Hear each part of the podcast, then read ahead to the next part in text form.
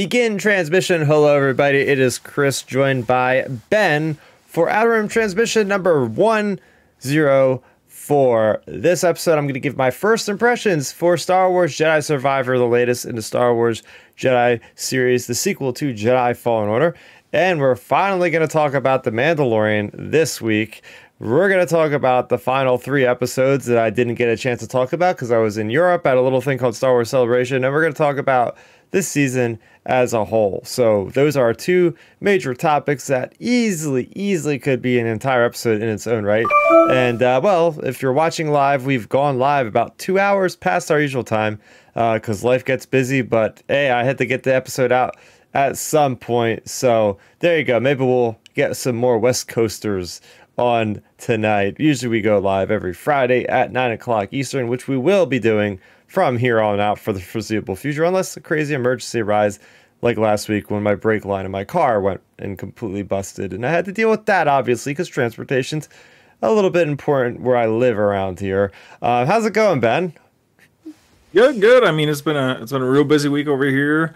Um, been a it's been a pretty good week though overall. Lost a lost a few more pounds on the diet, so that's exciting. And then just uh, you know just getting into the uh, we're kind of into the dark ages of Star Wars streaming now until basically May the fourth when Visions comes out. So at least we'll be getting that coming up, and then we'll be in the long wait for Ahsoka. So you know at least we have Jedi Survivor in the meantime for all of those empty spaces and yeah, it should be a, it should be a nice summer of Star Wars overall.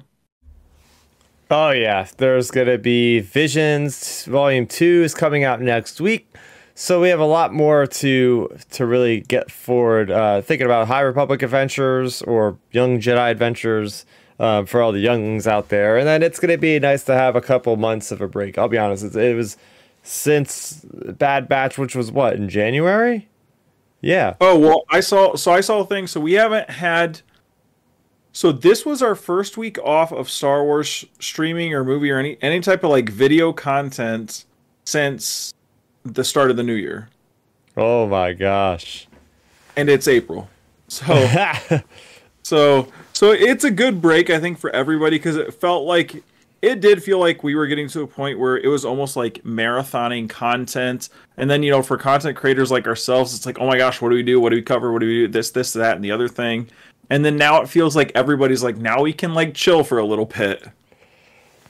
Yeah seriously i mean it's nice and all but when you're like us and somebody goes away for a couple weeks and you come back it's like well now we're behind about three or four weeks worth of content and then we're going to cram it into one week to stay relevant. Or at least we think we stay yep. relevant. So it's, uh, it's one of those situations that we have tonight where it's like oh my gosh all this stuff could easily be one one episode and i wish it was just one episode to talk but we only have so much time here and uh, you know it's it's the East Coast time, so it's 11 p.m. here. It's like, oh my gosh, we're usually getting done the podcast at this hour, but we're gonna soldier on through. Unfortunately, Milton uh, couldn't make it um, for this late night late night session of Outer Rim transmission, but uh, maybe things will get crazy. Who never knows? Who never knows? As the time ticks past midnight, uh, uh, me and Ben here might get a little crazy. We'll, we'll see what happens. Yeah.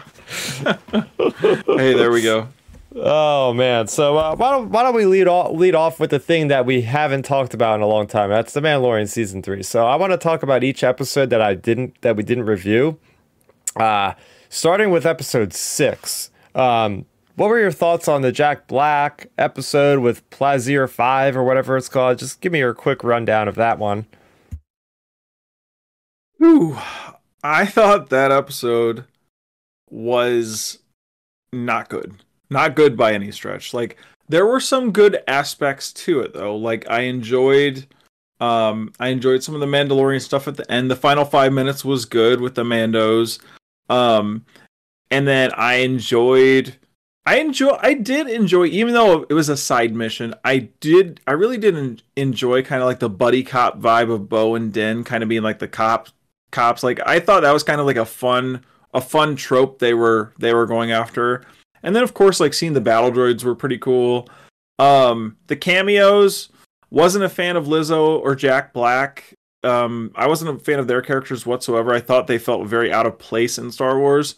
Christopher Lloyd, I felt he was convincing as like a former crazy separatist supporter. I thought he did a pretty good job of that. But overall, that episode I just thought wasn't wasn't great because it had a trend like several of these other episodes of the season have where it's basically like okay, let's say there's 40 minutes. 35 minutes of it is whatever and then the final 5 minutes is actual Mandalorian related stuff. And then that's basically what this episode was to me in my opinion because like at the beginning when Bo and Mando are basically trapped inside that car like in any other circumstances other than plot convenience, they would have just blasted their way out of that car and went over and just went straight to Axe Woves at the beginning of the episode and skipped everything. Like, so that was yeah. Those are kind of my overall thoughts of the episode, and then we can get into any other um details that you would like to discuss. Yeah, I mean that was definitely an episode where I was like, I I I like how the Mandalorian plays around with different thematic feels of genres. Like we have oh a pirate episode, or oh we have this episode where it's literally like a cop procedural. Oh, let's identify the killer of the droids or whatever. And it's like that was that was interesting. It was seeing seeing the um, effects of the transition from the Empire to the Republic again in a different different lens. Seeing a sort of utopia in Star Wars, which was kind of cool. Like, okay, what happens if there is absolute like freedom by the people. They can give all the medial tasks to the droids, and then they could just relax in luxury and just have a good old time. Like this is utopia. Um, so I like seeing that aspect of things.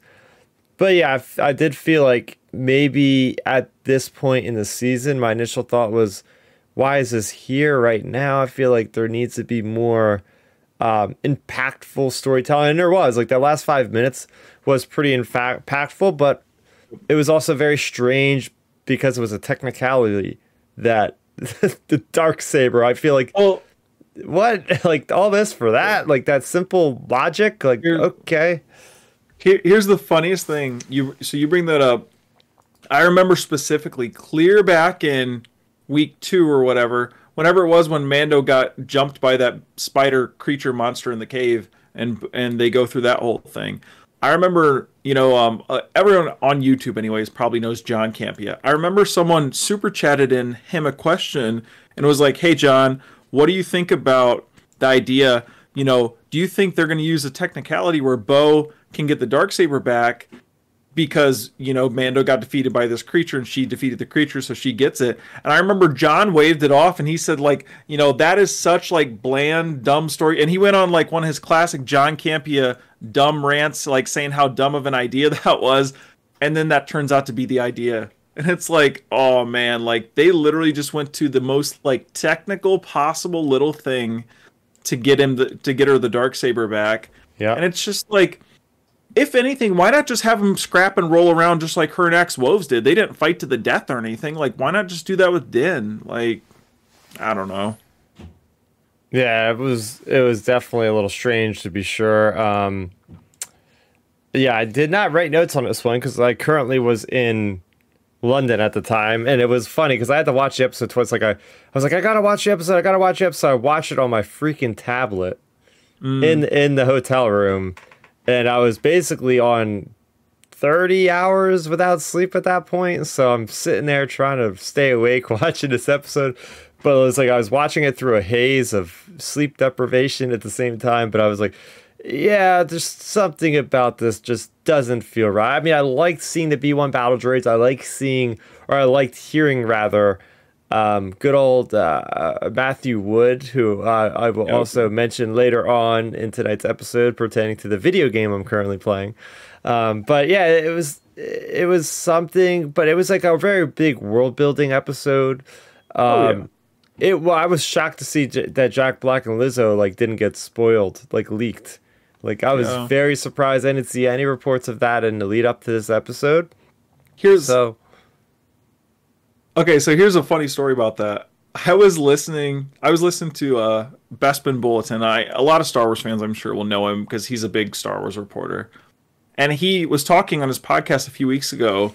He said he had a scoop months and months and months ago that he heard from one of his sources that Lizzo could be on the show. and he said he he laughed his source off and said, "Dude, you're just trying to play a joke on me." So I post a dumb scoop on my on my website. And he said he laughed the source off and didn't believe him. And then he said he couldn't believe it. His jaw hit the floor when he was watching the episode and was like, "Oh my gosh, the guy was telling me the truth." it's like, Yeah. well, Yeah. One thing I do want to point out about this episode, though, um, I thought that was really odd, and I'm not sure in in canon, Chris. You may be able to like correct me, like maybe from comics or something. Um, they may might have had this like little minor detail. I thought it was like a weird detail, but battle dro- like the droids having IDs, like actual like IDs, like when when when um when Din and Bo Oh, like yeah. kill the one droid, Yeah. they they grab the ID, and I'm like, droids have IDs, like. well, I guess it's like any electronic or something. You have a serial number to keep track of it, I guess, or something like that. Um, but I mean, what this episode did for the droids was something really cool because it it really turned the droids into sentient creatures. You know, in- introducing sentience to droids and hey, they are their own person. They're just not complete slaves all the time. So it was neat, like in the in that droid cantina and having like the reverse of the cantina from from A New Hope with like even the one droid like ah we don't usually see your kind here or something like that. It was like and and tying back it tied back to Kuiil with the Ugnaughts and how Din knows how those people should be respected and he's the one that could talk whereas Bo-Katan's just like give me information now and nobody even cares they're just like yeah whatever it's another stupid human whatever Yep. I really enjoyed that. I I really liked that was a nice callback to Kuiil just because it, you know, it like it's kind of like a little payoff for his character like having a more of like a kind of a little impact later down down the line in the story. So I thought that was a pretty cool little mm-hmm. connection. Mm-hmm. Mm-hmm. Yeah, and uh, you know the character of the security officer. I thought, okay, I, I was one of those crazy theorists, speculators like, oh, we're gonna get this guy to play the guy from Back to the Future. We're gonna get this guy to Christopher Lloyd. Christopher Lloyd is gonna be playing George Sabath or some big high echelon imperial or something. Nah, he's just. He's just a guy, a security officer that has a bit of a power trip, basically. It's like, yeah, I can hit this red button. I always thought that was really strange. It's like, oh, I got this big old red button right here on the desk that I could just hit this button, and next thing you know, all hell breaks loose. Well, well, well, like, what if you would slip, like, your, co- your coffee mug? What if your coffee, Oh, like, what if he walks in tired one morning? I don't know, his coffee slips out of his hand. Boom, the whole city's done. Like, like I don't know, why not have a case around it or something just so it's like at least a little protected? I don't know. I thought that was a really precarious design too, because it was like, man, that is, whew, that is a. Well- I, I would be, I'd be scared working around that. yeah, and but I just didn't think they like we understood the concept 100% correct. At least I didn't like what was the guy's motivation to even do this? Like if you're living in a utopia where everything is great, you don't have to do barely any work. It's like why would you want to sabotage that? Like oh, I I the separate then he starts spouting off. It was cool reference, but he he was talking about the separatists like seemingly out of nowhere. Like, oh, I love the separatists. Oh, Count Dooku was a great leader. It's like, oh, that's cool that we got a Count Dooku name drop in like especially live action. But at the time, I was like, did I, am I missing something here? Well, see, that's how. I guess I took it as. I don't know. Yeah, that was confusing. I guess I took it as like he was bringing up the separatists because like maybe the connection to the battle like, droids or having something. I guess more of of it. I don't know. Oh man, yeah. I mean, so so we get to the end. We have Bo-Katan with the dark saber, and that was a cool little action sequence. I gotta admit, I did like the the the Axe Woves, especially seeing him. I was not expecting to see him at all again. Like it's like, oh, he's got a nice one or two episodes in season two, but it's like okay, they they've elevated his position. He is now a lot more. Uh, he's he's obviously a leader at this point, so I thought that was pretty interesting about how they are going about it with this with this government of this Plazir Five or whatever it is, where they are an ex-imperial place. So the Republic, as we know, is demilitarizing everywhere, and they cannot literally have any kind of armed forces, especially since they were empire to begin with. So it's like, okay, we rely on these mercenaries to essentially take care of our business if we need anything done.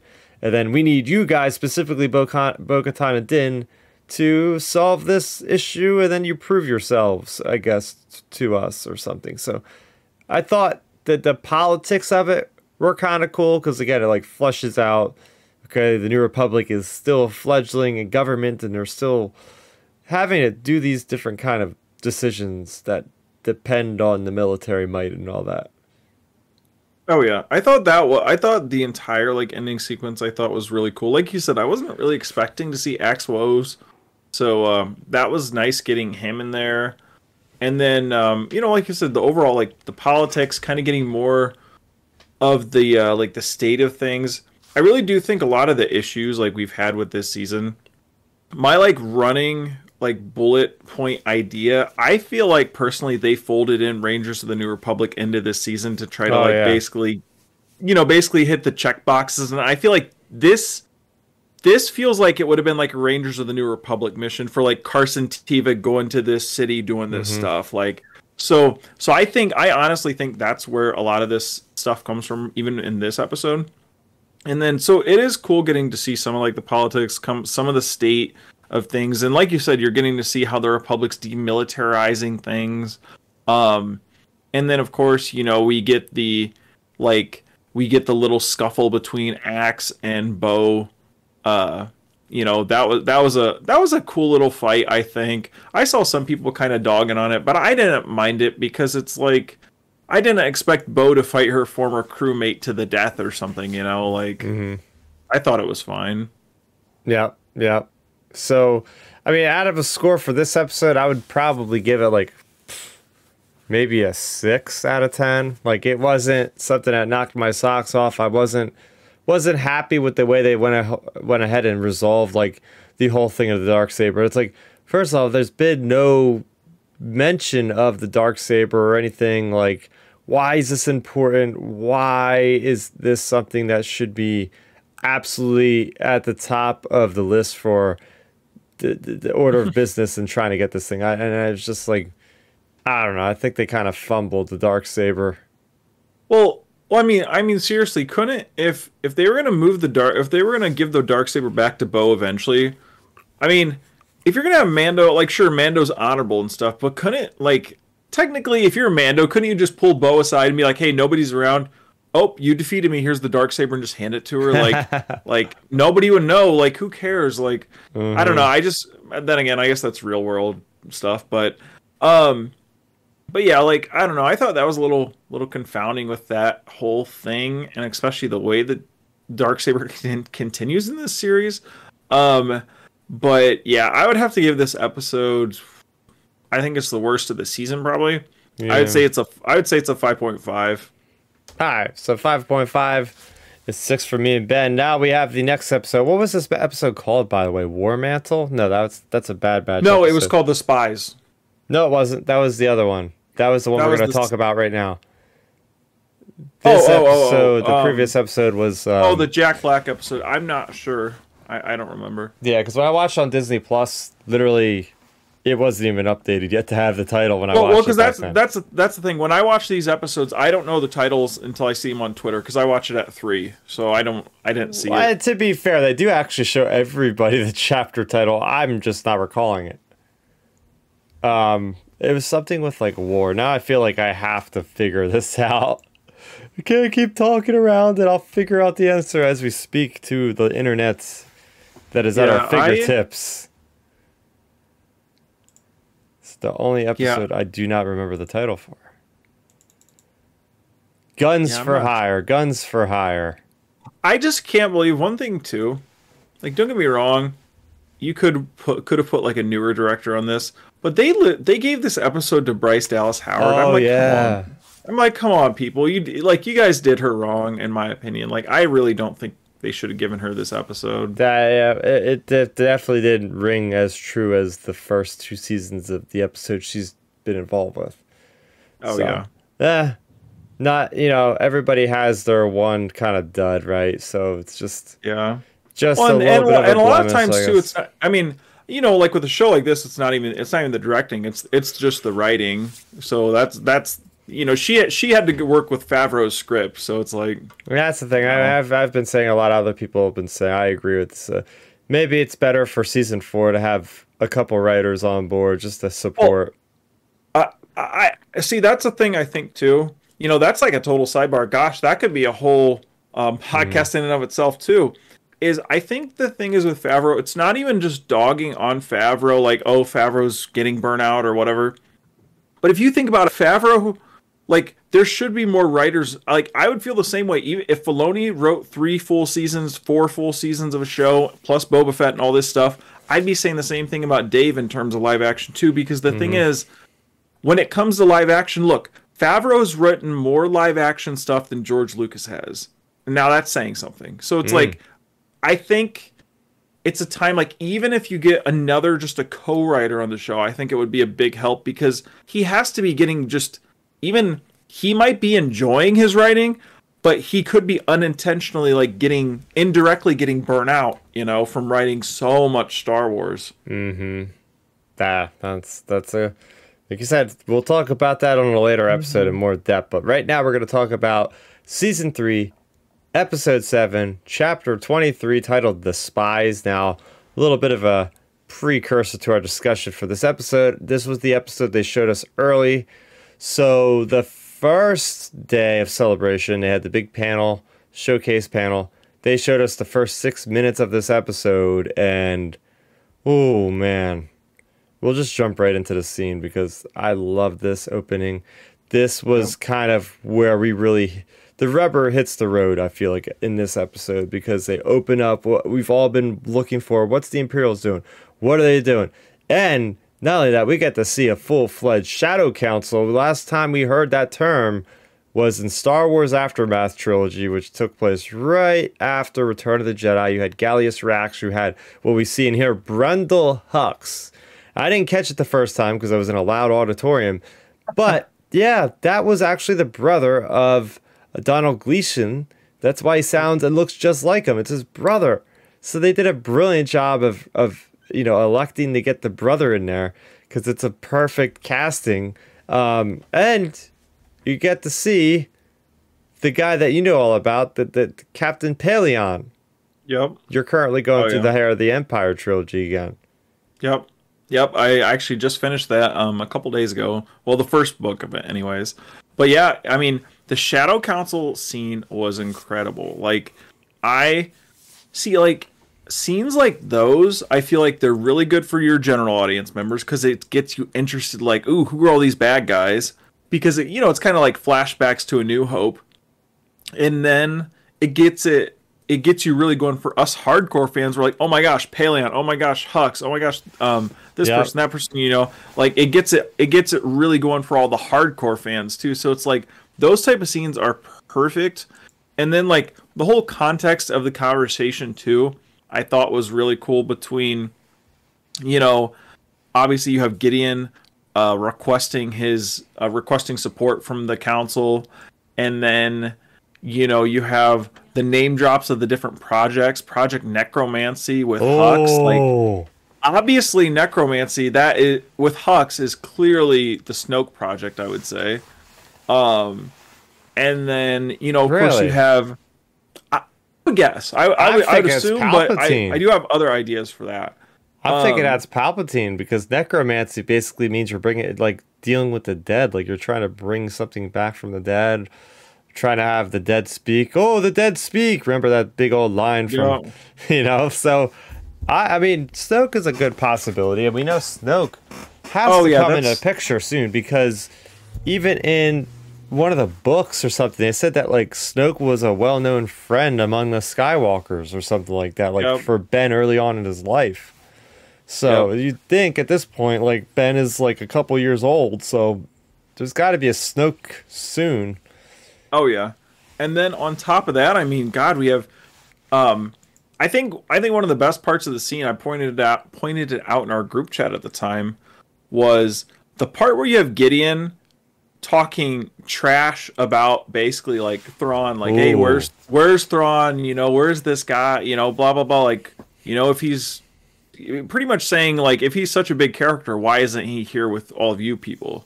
And you know, Pellaeon basically saying, you know, his him coming back is you know is such a big secret.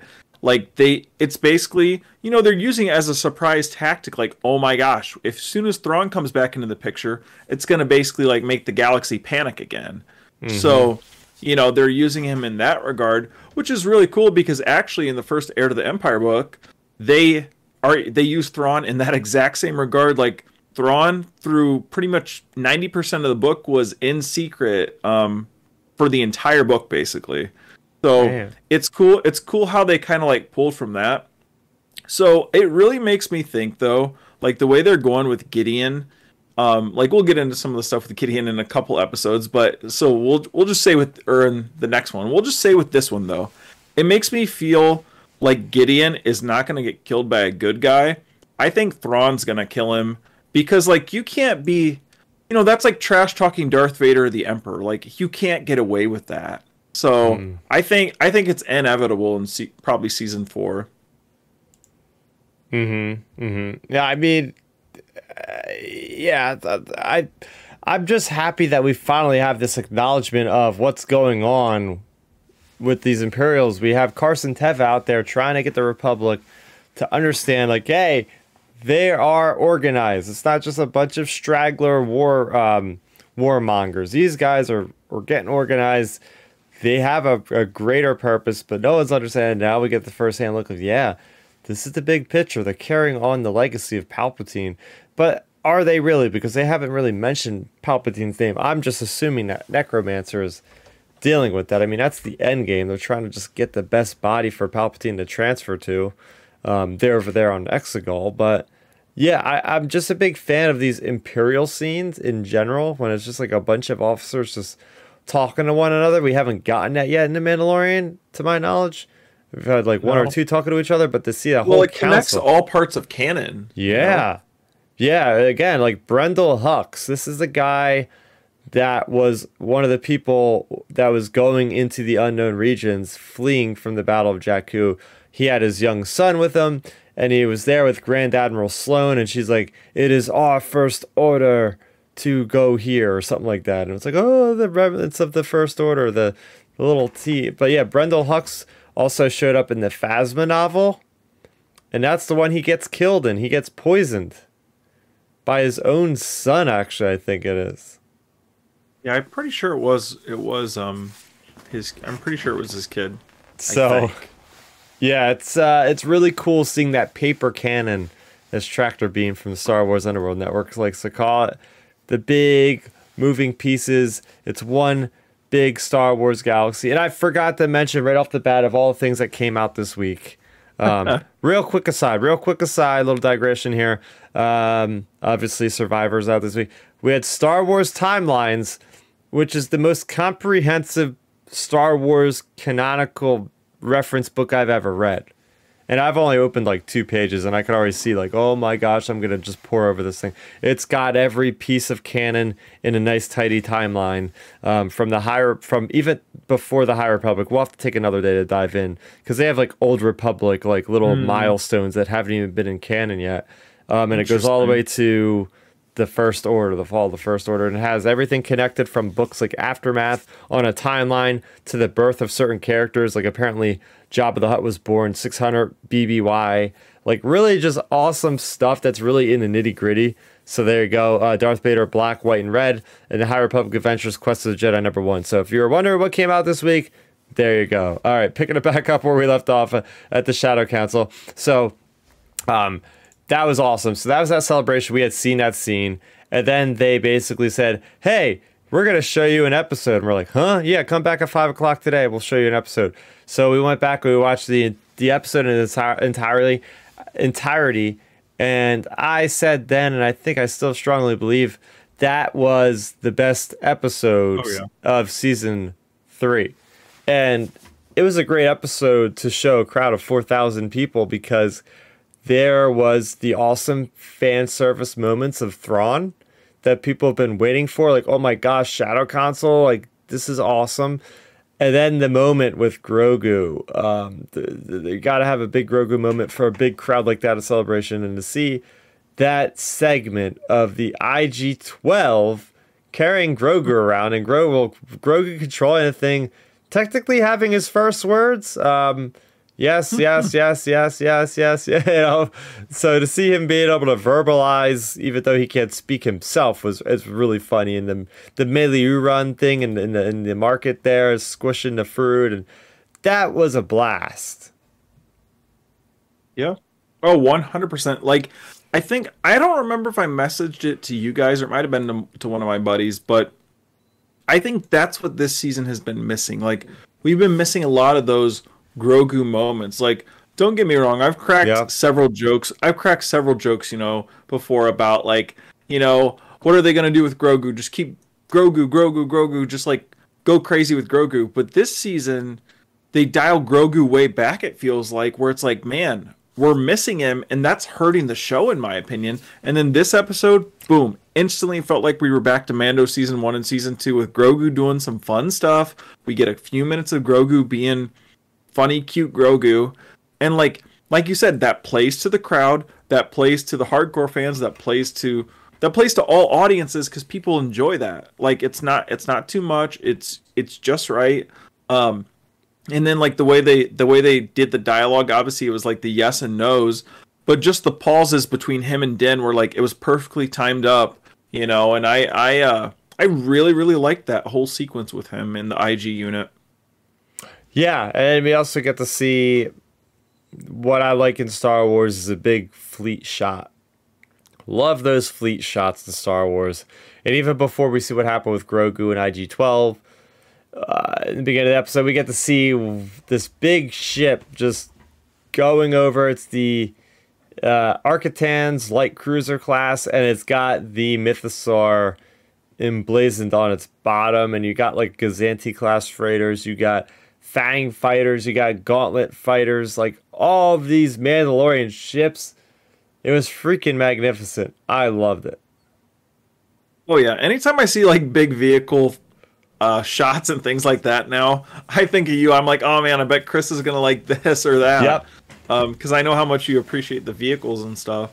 But yeah, I always I I really love those shots as well, just because you know they're just it just it's cool just seeing all those different classes of ships, the different designs, like you said, the Mythosaur emblem, like those different um details.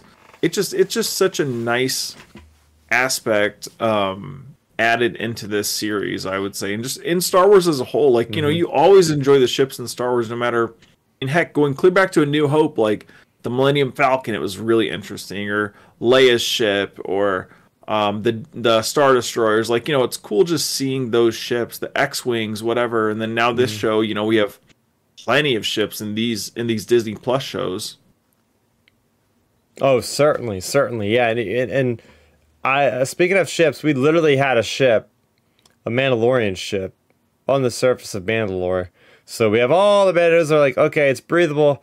We're gonna take back our our place, and and it's cool seeing Bo-Katan kind of giving them the rundown of like inspiring the troops, like, okay, this is our home, and and they just drop down. It was a really cool sequence. But then we get to see those surviving Mandalorians that never left even after the purge, and, and they're out there surviving. They have this cool little pirate ship, and I thought it was kind of uh, well. Before I even get to my next point, I like the fact that there was that tension that was built up in the beginning of this episode between the children of the watch and uh, the, the Bo-Katan's people. I don't know if they're called the night the Nite Owls or what, if they're still called that or whatever. But it was great because you know in like the legends and stuff, like Mandalorians would fight each other. They do it in the Old Republic video game all the time. So it was cool to actually, you know, see the evidence of okay, these are warring people. They have two different ideologies, even though they are Mandalorians. To see Paz Vizsla going at it against um, Axe Woves was was really cool. You know, I love their use of the jetpacks to like slam people down, like jetpack punch Yup. and, and stuff like like. I feel like they've really gotten down like this unique choreography that works really well for the Mandalorians.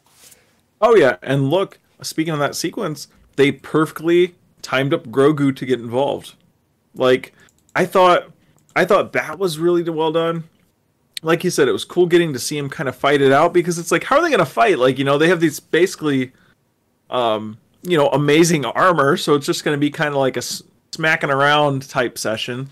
But uh, I thought that was that was uh that was a really well done, and like you said, it was really well choreographed fight. You know, for them flying around, hitting each other, like just the way it's shot. You can definitely tell Jon Favreau still knows like the shooting angles for like the Iron Man esque characters. Um, that's for sure. But uh, yeah, I really really like that was one of my more favorite little parts of the of the episode. I think you know really as a se- part of the season as a whole. I think one of my big things I've enjoyed. I I really do like a lot of the Mandalorian, like the culture building. You know, I like that sort of stuff.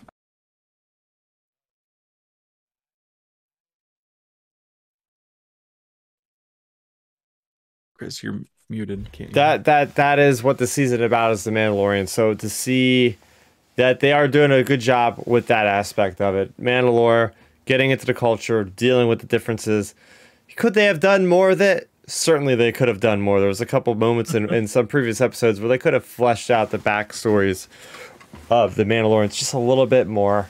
Um, because I feel like this was the best opportunity where we're on the soil of the Mandalorians, that the, the, where they came from. Let's let's dive a little bit deeper in, and that's that's going to be a negative that they didn't do uh, as we talk about the season as a whole. Um, uh, speaking of negatives, like what the heck with the stupid creature? Like I, they they just love these creatures in this season, and sometimes it just like makes no sense. Like okay, you have a Godzilla thing come out of the ground. Why can't it be the Mythosaur? Like you just have to create like another thing again. Like it was just random. It's like it's coming out of the ground, but we're gonna go back under the ground where it came from. It's like yeah, I don't know. Like like you're driving the ship. Like get the ship away. Just turn around. Like why are you going near this thing with the ship? Yeah, I. So. I didn't understand it. Like, like you said, at this point, we've had so many like creature moments. I feel like it's like are we at the mythosaur yet? That's what I was thinking. Yep. Yep, yep. Um, and this is this is the part that was shocking because uh, you you you're you're running around the bottom of this place or exploring, and next, thing you know, you have white imperial troopers coming down, and we had seen those guys. We had seen them holding vigil guard over uh, the sanctum that Gideon was going in to speak with the Shadow Council. So I didn't know what their deal was. Um, I don't know if they're clones. I didn't know if they were droids because it didn't seem like they have any personality to them, and it's like they were just very uniform in the way they stood and everything like that. So, what what did you think about these new troopers? I don't even know if they have a specific name as a trooper yet. I I haven't seen any specific names. I honestly like the way so like the way not even like getting into the next episode the way gideon talked i honestly was thinking they were going to be like clones of him or something because if you like listen how he talks he like i don't it just however his dialogue was in that episode i i can't remember it exactly but he talks about like himself being in them or like involved in them or something or or however he says it um, mm-hmm. when he's introducing those troopers it makes it like if you listen carefully, it makes it sound like potentially they're clones, but you know they obviously don't say it specifically. So mm. um, I don't know. I thought it was cool, like him getting his own kind of personal guard, though. I thought that was neat, just because you know normally our villains, our villains normally have those. Like Thrawn has his Dark Troopers or Death Troopers or whatever he has, like those robot mm. troopers, and then like you got obviously Palpatine with his guys and you know, Vader never needs anybody, but like, you know, like your normal, your more normal, like your non-force sensitive people always have a guard. I mean, heck, even Krennic, like everybody has one, and Gideon really hadn't had one, so it was cool getting to see like his personal guard, like what they're about. Yeah, yeah, you got everybody that has the henchmen, and uh, it was neat getting to see, getting to see what that would be like for him Although he might have even more specialized guards, as we'll talk about in a few moments here. But I thought it was interesting that the Mandalorians um, had an Imperial installation under their noses the entire time. and it's quite ironic, right? It's like okay, we get to see the oh, we get to understand the entire story of Bo-Katan and and how she could have lost the dark saber to him, uh, whereas he is so inferior. Where we see him fighting, he's not that great of a fighter with the thing. How did he lose it? Oh well, she freely gave it up and got duped by him.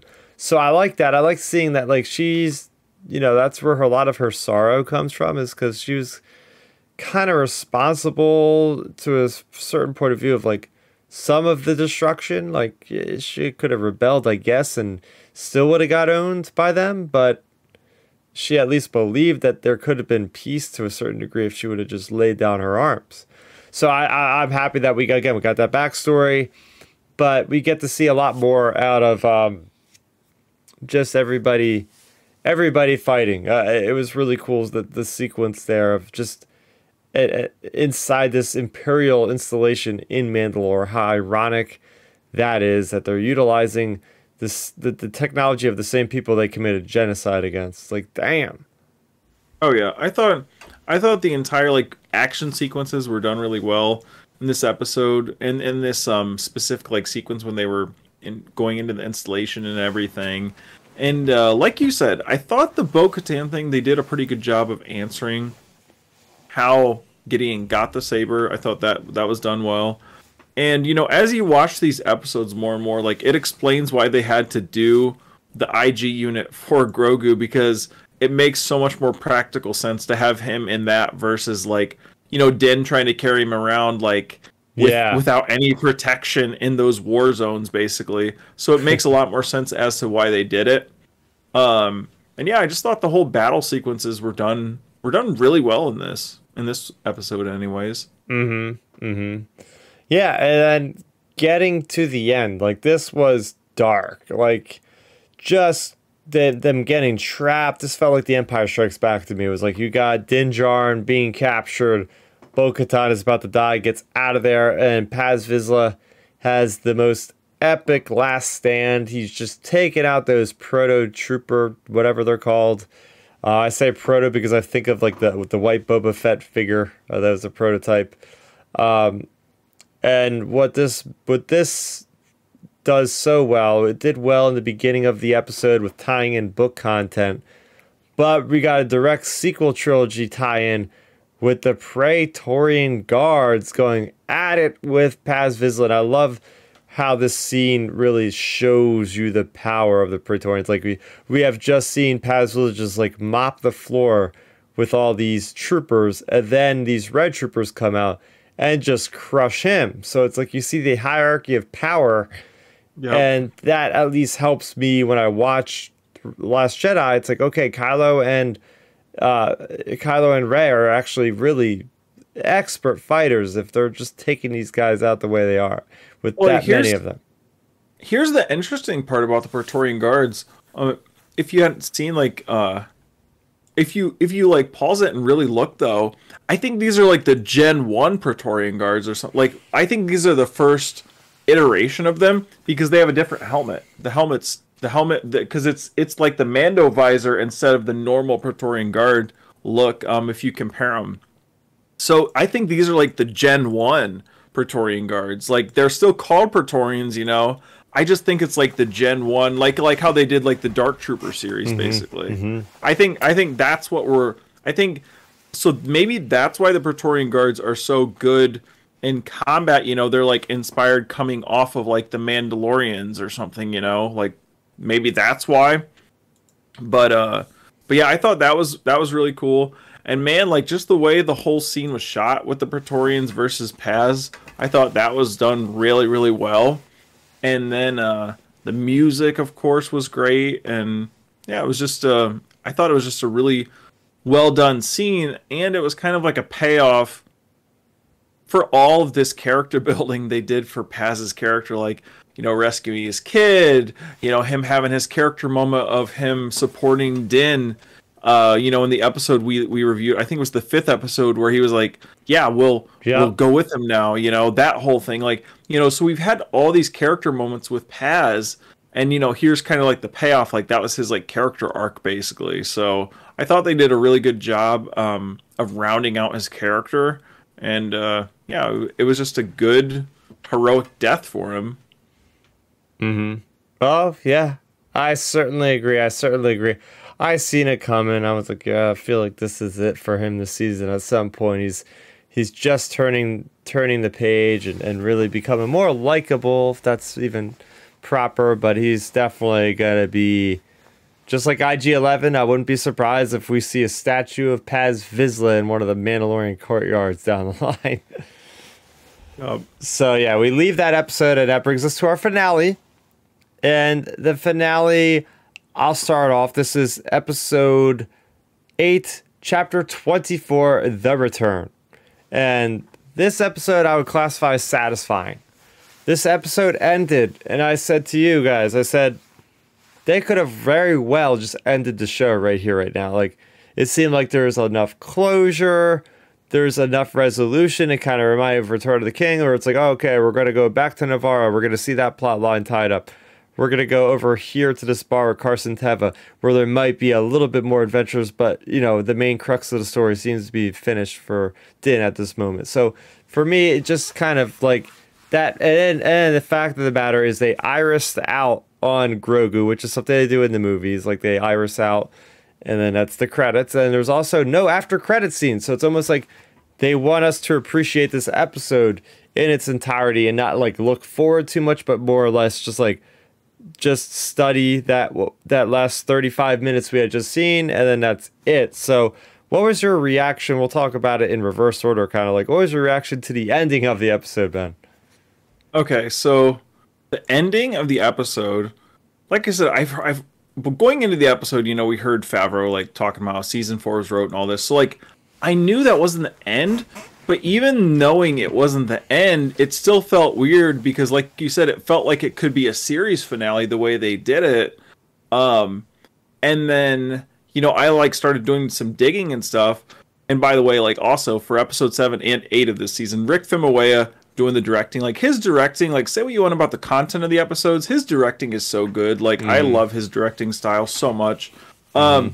but he actually like inspired the whole ending, the way they did it, off of a uh, a Charlie Chaplin film called The Child from mm. 1920, 1921. Yeah, I was gonna say fitting, um, but but they uh, they inspired the kid, the kid actually it was the kid, the kid. My my mistake. But anyways, like that's how that movie ended and i guess rick famuyiwa's filming style and stuff like he's taken a lot of inspiration from from those those early films and that's where he got that idea from to do that. So uh so you know you have that.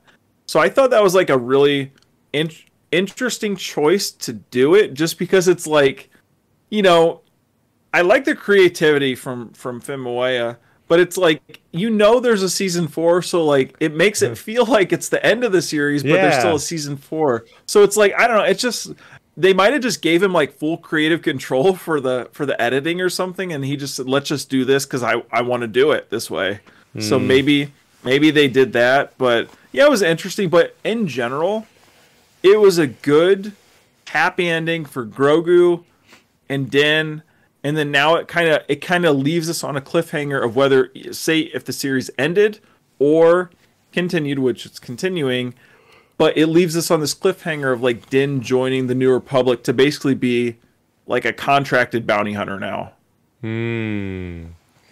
Yeah so... which which i think that's going to be the crux of like this is my my bird's eye thing though chris. So bouncing off like our shadow council discussion I think the crux of season four, Din's gonna be hunting those Shadow Council members. Oh. I think I think I think that's what it is. Like because what other what other Imperial warlord what other Imperial things would he be hunting? Just random officers? I think he's gonna be hunting the Shadow Council for season four. This but reminds we'll me we'll get into that. This reminds me of uh, what was it? Aftermath Life Debt. They opened up that book and that crew of characters was literally doing that. They were going after the Imperial warlords and just headhunting yep. them.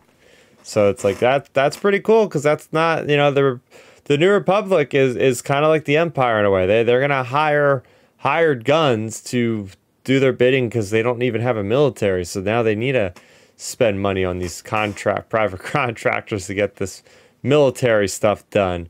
Um, Speaking of military, we see this episode might even have the biggest scale out of any Star Wars series to date, as far as like that entire episode was basically one giant battle. Um, I was a little bit let down by Din Djarin in this episode. First of all, I thought he got away too easy. I was like, oh, I was really expecting like a cool interrogation scene where like his helmet would come off and like Pedro would be there, and, and so that leaves us with no Pedro at all this entire season, which is very disappointing. Yeah, I thought that whole sequence of him escaping and and Grogu like helping him out and all that stuff.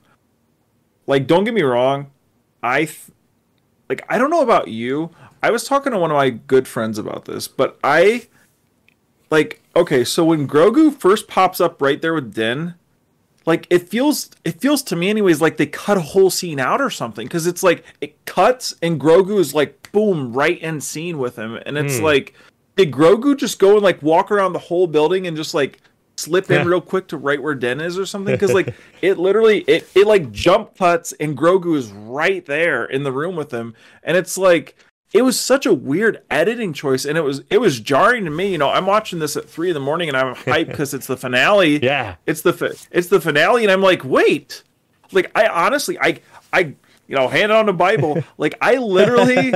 I, I, I, I paused the TV because I thought I bumped the fast forward button on my remote because I was like, wait, did I just skip something on accident? And I rewinded it by like a minute and I was like, no, I didn't. They just literally like jump cutted it. It was really strange editing. Yeah, so I, that's not the first time they've done that. I've noticed that before where it's like, oh, we were obviously missing something that they wanted to trim down here.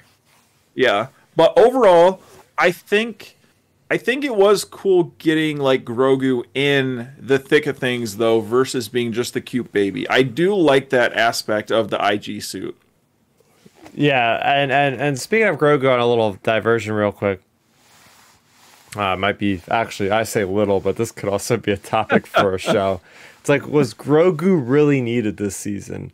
Like if you look back at the book of Boba Fett, was it really beneficial for them to like take him out he could have still been training with Luke all this time, and and they could have found ways without using him. I don't know, but it's just the way that the business runs. Like you gotta have him, and like you were saying earlier in the season, it was like we're kind of like, okay, well he's here, but he's not really making himself present, you know. Well, like look at like the pirate episode, um, with the pirate battle episode. Episode we enjoyed that one, but Grogu was barely involved in it. And it's like normally Grogu would be doing stuff, like it honestly feels like they had the season wrote.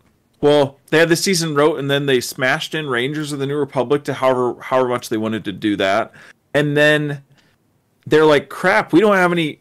Where are we gonna throw in Grogu?" Because I feel like they got mandated to, to make Grogu go back yep. to to to to Den because because it's the whole thing of it's the thing I crack jokes about with Grogu. Don't get me wrong, Grogu is one of my favorite characters, but I crack jokes about it because it's the whole merchandising thing of like, what's better for merchandising and marketing? Let's think. Have Grogu out of the show for two or three years, or keep him in the show for every season. That's easy. Like, keep him in the show. Yeah, the biggest egregious thing I've seen from Grogu was the Hired Guns episode we reviewed early on in the episode, where it was like he wasn't in really the episode at all. All he did was like jump into the arms of Lizzo and then by the end of the episode, for whatever reason, she's knighting him. I'm like, how much did I miss? Like last we seen, he was just like in her arms, just hanging out. Like, what the heck did he do to get knighted? Like, what? that could be a Marvel comic. You know? Yeah, I mean, something I mean, simple hey, like that. You, you, you never know. It is. It's just. It's interesting the way they've done things because honestly, I think so the reason they bring in Grogu, it's just because, like I said, it's it's it's clearly it has to be like the marketing people or the board or whatever, like saying, "Hey, no, Grogu has to be in this." Mm-hmm, mm-hmm. And then um, I do think, though, I I've had this running like theory, like looking at the looking at all three seasons of the show. I think by the end of all of this stuff, including the movie, the quote unquote Mandalorian is going to be Grogu. Like, I think this is just Grogu's story. He's going to be the first Mandalorian Jedi, like, you know, that the armor referenced um, and talked about, like, from eons past or whatever she says. Like I think I think Grogu's gonna be the next one, the next Mando Jedi. Like I think that's what it what it's gonna end up being. So uh so I think that's where they're heading with Grogu. But even Mm-hmm. at that, like why not just leave Grogu out this season and let him be training for with Luke for two, three, four yeah, years exactly. and then ha- be a powerful Jedi plus a Mando. So as far as the action is concerned, I, I would say the choreography in the sequence with the laser gates and Din Djarin and those uh, those troopers was absolutely awesome. I got vibes of Daredevil hallway scene a little bit, just because it's like that drop, you know, drop dead, beat down, just use every tool, every skill in your arsenal. And it was like a video game. It was like, okay, wave one, take these two troopers out. Wave two, take the next. And it was cool because he was like taking their weapons along the way. Yep. Oh yeah, I really liked that sequence because you know, I I joked to my buddy when we were watching. I I kind of had the same reaction as you. It was like it felt like a video game. He was kind of like leveling up his like weapon set or his like armor set or whatever, you know, Yeah. his carrying items. Like it felt like that. And that's literally what I was like. I was like, man, this feels kind of like a video game right now. How many figures are they going to sell where he has that stun baton and then the shield? That was awesome. That was so mm-hmm. cool. Yeah. Oh, I completely agree with you. Yeah, so so and it was cool seeing the Praetorian fight, like an unarmed Din Djarin and then Grogu like being in the thick of it with him and assisting him with the force, like force pulling the Praetorians and him just like laughing, jumping around the rafters, like that was pure Grogu fun. Whereas like he's in the face of ultimate danger and he's having a fun time. Oh yeah, I love I love that aspect of Grogu. Like those are the things to me. If you're gonna bring Grogu back, we need we needed more of that this season. More of those fun times with Grogu, um, and those sorts of things. Like because like when you get that type those type of sequences, like with him with the Praetorians, it's like that's what we want with that character. You know, we want we want it to be quote unquote dangerous, but also be like a fun time for for the kid, basically. Yeah. As far as for a finale uh, uh, with the grandiose scale, this this was great because you had what was going on with Axe Woves. By the way, th- that guy has some sick jetpack because the previous couple episodes, these guys couldn't go half a kilometer without running out of fuel, and then this guy's literally going into space with his jetpack. I mean, obviously they're from different cults or whatever you want to call them, clans. So apparently his clan has really good jetpacks. But it, it- what I'm getting at here is it felt like the Phantom Menace. It felt like Return of the Jedi, where you had multiple things going on. You had like the overall army war between all those white troopers and the Mandalorians, including the armor using her tools of the trade to take down her foes. And then you have what's going on with Axe Woves, who's just piloting this light cruiser toward its demise and being a badass about it. And then you have Din Djarin facing off against Moff Gideon. Um, so the Moff Gideon stuff we could talk about because that was interesting. That's we're we're seeing this is why I felt like this is the ending to book one. If you want to call it like this is the first phase of the Mandoverse because now we get the full picture. Why was he getting the DNA from Grogu?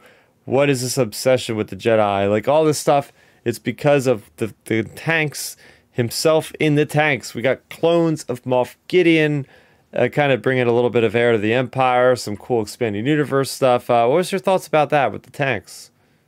Yeah, I thought it was I thought it was really cool. They they actually went there with the clones. Yep. I was I was I was like because you know after feedback from the sequels, I thought they might chicken out on it, you know, and not actually go all the way and do it, do the whole clone thing.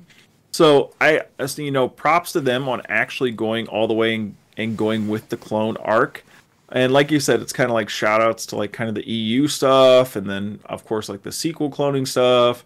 So um, so that was pretty cool. And then you know it finally connects our storylines of like why is Gideon wanting a force powerful, a force, some type of force user for his experiments, and it's like oh here's why he's creating force sensitive clones of himself, and it's like there's so much potential there with those with those clones Yeah. and um and then they like meet their untimely very fast demise, and it's like, okay. Like I thought that was just a little odd. I hope my hope for the Gideon clone situation is I hope he has like a lot more of him somewhere oh, else. Oh yeah, yeah, yeah. Just just because like fingers crossed, like please in season four, like let him have more clones somewhere else because it just felt like that storyline.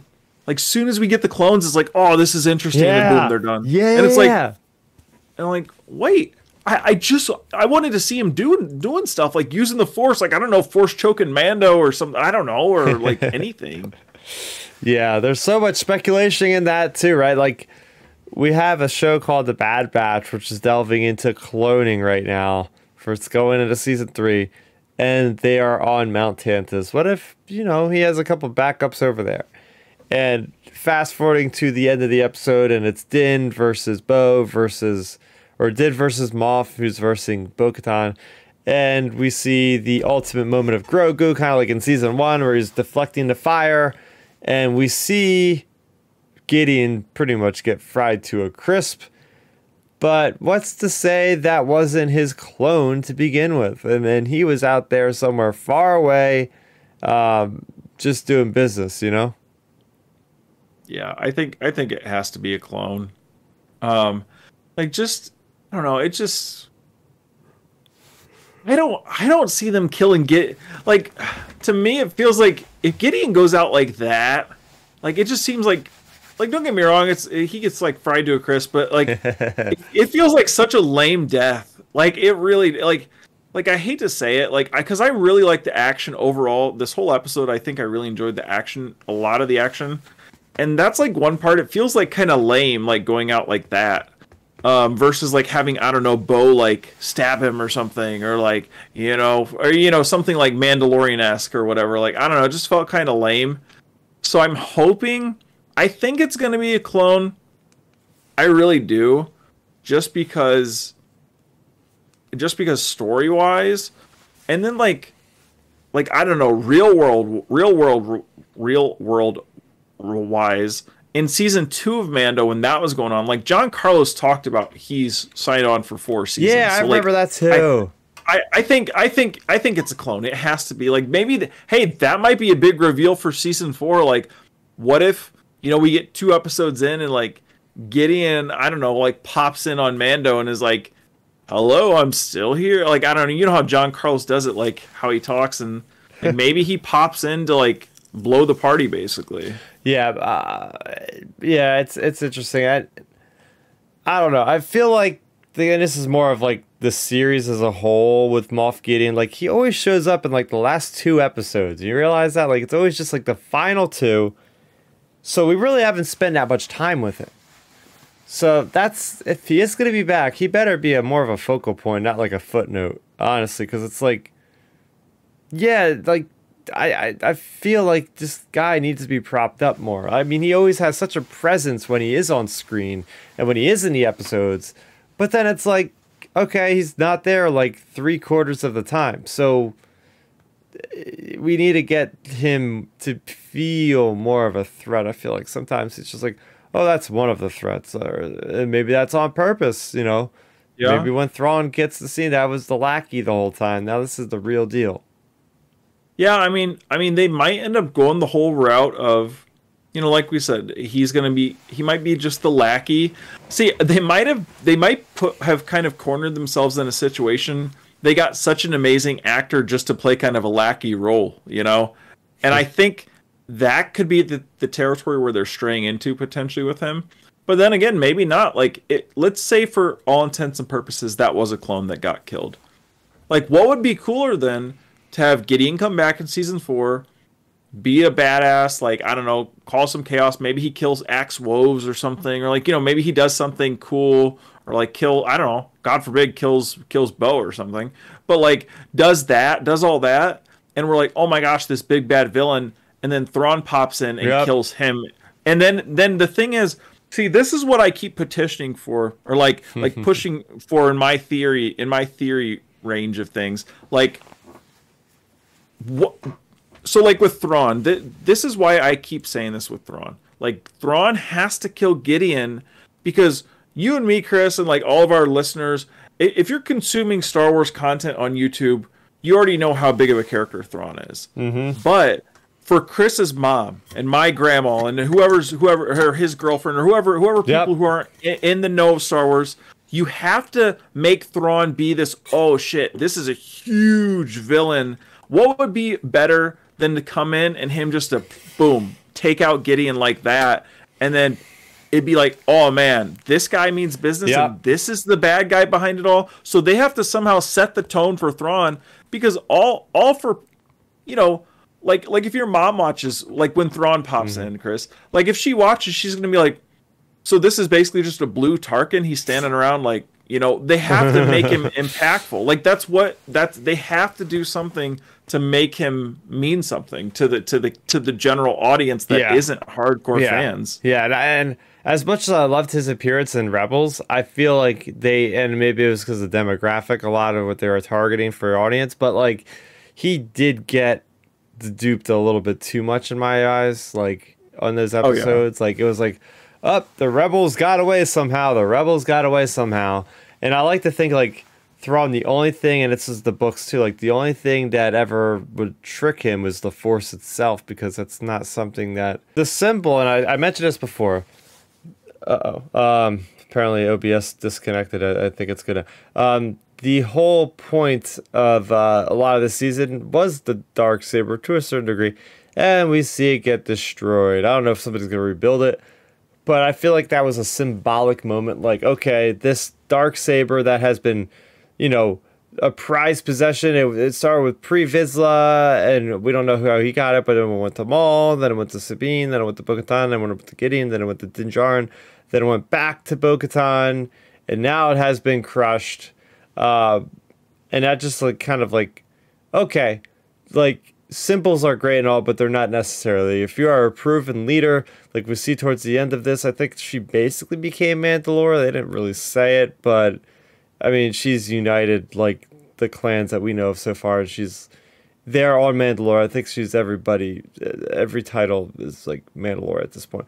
But yeah, that, that that's why like is like you don't need that symbol to be a ruler to have accomplished something. So I thought that was pretty neat, and it was pretty pretty out there for something. I was like, wow, they really did that. You know?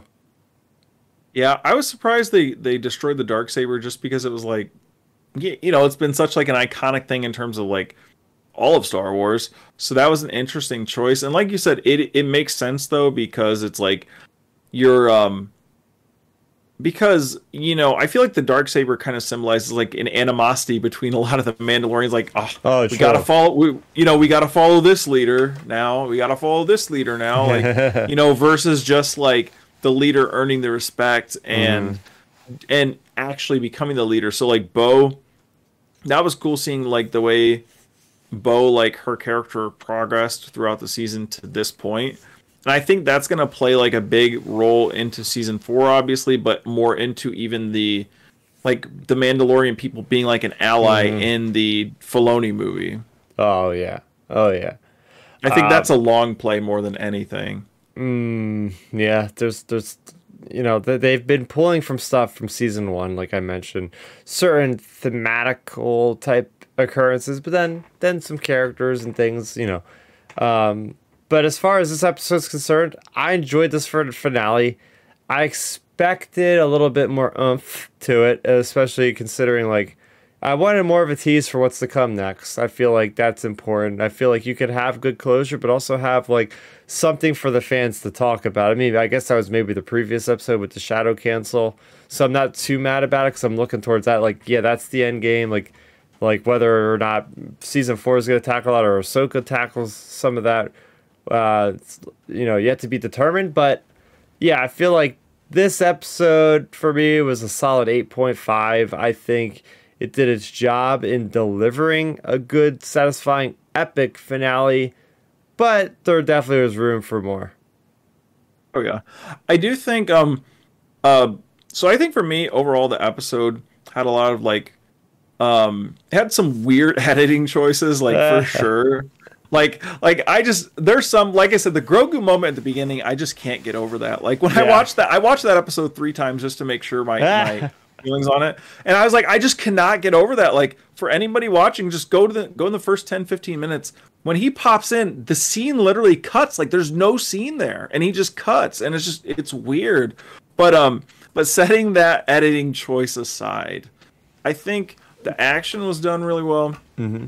Um, I think the uh, it was cool getting to see some classic like Grogu versus Praetorian like stuff like that, and then the clone stuff was interesting just because it kind of opens up a potential doorway for more stuff in the future in terms of future seasons and future twists with a you know actual Gideon coming back, and then of course you have now um, Din getting involved with he's basically a hired bounty hunter again with the Republic. Like he's back to basically episode one of the show, but now he has Grogu at his side and he's working for the government basically. Mm-hmm. So like you know it's like a full circle for his character which you know that's even more intriguing now that i now that i'm like speaking this out loud like think about it that way this could be a series finale too because you know it's like full circle for all three seasons like din goes from being a bounty hunter goes through this whole journey Yeah. and now he's back to basically being a bounty hunter with grogu though so it's just kind of like interesting symbolism there. But yeah overall for me i think i think the episode was solid. It was fine. It i think it was the weakest finale of the three so far for mando. Um but for me it's it's like a i give it an eight. But i do want to mention um before we transition to the next topic uh we hadn't we hadn't mentioned it yet on this finale. What did you think of the final like the the sequence with the adoption ceremony and like you know that whole thing what did you think of that because like it, my thing my thing with it is Yeah. this like i think it i i just was like i thought it was kind of that was one of my weird weird choices for the episode that kind of like dinged the episode for me because it was like i thought we were all under the assumption that grogu was adopted already so we just have to like Yeah. we, we have to do we have to do a whole nother scene. Like when, when they did that i was just like okay so i guess he's not been adopted for one and now he's technically now after all this stuff he's been to been through he none of that even counts. Like it's like him doing his internship but not actually having the paperwork filled out. Like he did all of this stuff and none of it counts now he's starting his apprenticeship as a mandalorian Yeah, so it's uh, like it's like holy smokes that for one and then like so is Din's real name Djarin? Like since Grogu's named Din Grogu is like is is he actually named Djarin? I'm I'm a little bit confused, but I I also realize that their ni- naming structure could be just specific for Children of the Watch, right? Yeah. like you got like Axe Woves and Koska Reeves and Bo Katan, and I assume, you know, their names come from, you know, like our names. Like you got the surname and you got the you take the surname and you have your own uh, first name, whatever. Yeah. So I, I just try I try not to think too much about it. Yeah. Um, because it could be just their naming convention for Children of the Watch. But I agree though with your first point. It's like, yeah, I assumed this was already a case that he was adopted, and it just seems like, yeah, okay, because like, like you said, like they've been through so much, and even the armor gave her, gave him like the, little Mandalorian armor. Yeah, and, and gave yeah. him like the whole like armor piece. Like, that she would just give that to just a random person, basically, because that's how I would put it. Like, if you're not a, a, a bounty, if you're not a Mandalorian, then why, why would they waste the Beskar on you? So yeah, so they basically gave like okay, of course Grogu's like Grogu and a Force user and all this stuff, but they basically gave some best Beskar to just me off the street. Like I mean, I mean really, like so it was just I don't know. I thought it was kind of strange, like the way that whole thing like literally i and it's not even me just like hopping on like the internet to see what people are saying. I literally said that to my buddy when we were watching. I said i thought grogu was adopted already from the first episode of the show. Like like the series. Like i just thought grogu's been adopted since then. So like Yep. i don't i just thought it was kind of like a really strange thing. Also because like star wars in and of itself like they've been like marketing the father and son thing for so long with grogu and now it's like oh wait he hasn't been adopted this whole time. So like I thought that was kind of kind of weird. And then I do like wish they would have done something like in that final sequence like like I like I know this is like kind of like meta thinking like about like the whole ceremony like impl- putting real real world stuff on it, but like all right, so it's just like a weird choice. You have like an adoption ceremony.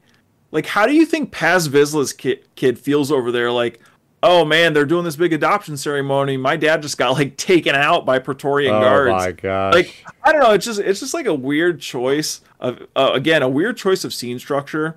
But I wish they would have kind of like even give Paz a shout out or like I don't know, maybe recovered some of his armor and like you know the kids wearing his dad's like arm like armor pieces or something. Ooh. I thought I thought that would have been a better choice, honestly, than what they did with with the kid because like I- don't know. I wish they would have done a little bit more, but I mean that a lot of that stuff is nitpicking, but it's just it was a strange, strange scene overall. I think. Yeah, so so let's let's wrap up the whole season. Uh, you know, the season as a whole. We have Chris in the group. We have Dark Nerdy Gonzo in the chat room. Sorry, um, I see you guys in there. Thanks for the lively discussion as always. And let's just talk about the season real quickly as a whole. Um, I would say that the, the thing that struck out with me the most is there wasn't a lot of character development for Din Djarin. I feel like he really took a back seat this season, and I feel like that really hurt it. Between him and Grogu, they had such great storylines in the first two ep- two seasons, and it just hurts that he really didn't get a lot of development. And I was really expecting a helmet to be off a lot this season, didn't get it once, so it's like, well, that's a regression. Uh, he kind of went back to being a bounty hunter. I thought he would eventually be something greater, something rise above his station and be some some epic leader. And he was just like helping out, you know, the scum and villainy, going to Navarro, just being a bodyguard. So yeah, that that that felt like oh, this is not not the best. Yeah, I thought I I completely agree with you on those points. Like it just felt like like don't get me wrong, I I love Bo Katan. Like Katee Sackhoff is amazing. Like I I mean I personally like the Bo Katan character more than Din to a degree. But my thing is arguably like Din took more of a back Din and Grogu took a backseat to her character a lot in this season. And it's like if you're gonna do a Bo Katan show, just do a show about Bo. Honestly, like do another do another season of this, like with Bo leading the Mandalorians or something. So I don't know. I just thought it was kind of strange how they did some of the stuff with Din. Like you said, it felt like he was taking a back seat a lot, and then like he, you know, he's going back doing like the bounty hunting stuff. Where like I thought he was getting away from it. Like you know when he got the Naboo starfighter, like he, I'm pretty Mhm. sure he talked about like moving on from that sort of stuff, and then he's back into it. So it's just like it's just like what is going on like i don't know it felt like this season was all over the board on some of the story plots for the Yeah. characters Mhm. as a whole honestly so like that was kind of like my take on din and grogu and then of course like we mentioned we needed more grogu like cute grogu stuff this season Yeah, I would say that the the season was lacking depth in story and in characters in general. I Bo Katan, this was her season. This could have been called the Book of Bo Katan for all we know, and it would have been just as effective, right? I, I really feel like it's great that we have like this through line of bringing her into season two, then bringing her back in season three, and giving her this huge role standing besides Pedro Pascal, or at least beside his voice or whatever. But that was was was really neat getting that storyline. But again, it just felt like everything else kind of took a back seat. It was like, okay, season or episode two, we had gone into the mines of Mandalore. I was like, oh my gosh, they've they've already dealt with the Mandalore storyline, and then we, little did we know we were going back there to completely take it over. But yeah, it felt like it was missing something again, like that Imperial remnant, and this could have been due to the New Republic, the High Republic, or not the High Republic, uh, Rangers of the New Republic not being a show anymore. I just would Yep. hopefully I would like to think that the reason why this felt a little weird this season is because they were smashing two things together and by Well, season think about four the Pershing maybe episode. Yeah the Pershing episode. That that that was one i like i don't care what john john says like when we do the behind the scenes thing the pershing episode was definitely a rangers of the new republic one. Cut mm-hmm. off the mando stuff at the beginning and end and insert carson teva and investigating that stuff like it would have been that was a rangers episode it had to have been Like, Uh, yep. Yep, yep, yep. I agree with that. Uh, I do. Th- Yeah, I go do think though with this season, like, um, I just think there was some odd choices on like, you know, of course we're working with like the potential Rangers, um, putting in there with Ranger the Rangers stuff, but I think like, I'm not sure um where you would put it, Chris, but like the episode that ends with Gideon breaking out, that should have been like the third episode, I think, like to lead to just to have that going in the background versus like what was it, the fifth, I think. Like it should have been earlier on. I I feel like just because it's like. I don't know. It just it just seems like they really should have picked up the pace on a lot of the stuff with with the Empire and with the even with the Mandalorians to an extent. We needed more. We needed more Empire and Mandos. Yeah, I thought it was funny how it's like if he ends up being a clone, then you go you you have the situation where he he magically broke out of the prison ship and now he's magically back alive again because you killed his clone and not his real self. It's like how many lives does this guy have, you know? Yeah. Hey, I mean, they might start off season four with a little a little title crawl like episode nine. Somehow Gideon returns. Oh my gosh. it's like uh, Um, this is gonna be like the um the upcoming Marvel series or something like the the scrolls. It's just like you yeah. you got so many of these same type of dudes just everywhere. I don't know. Clone Yeah. conspiracy. I don't know. It's crazy. I you never know with Star Wars. I mean, I mean, hey, hey, they might they might do a meta thing. Maybe maybe Din tells Bo-Katan somehow Gideon has returned. Bo, like you know, they put it Oh right in the gosh. right, right in the show.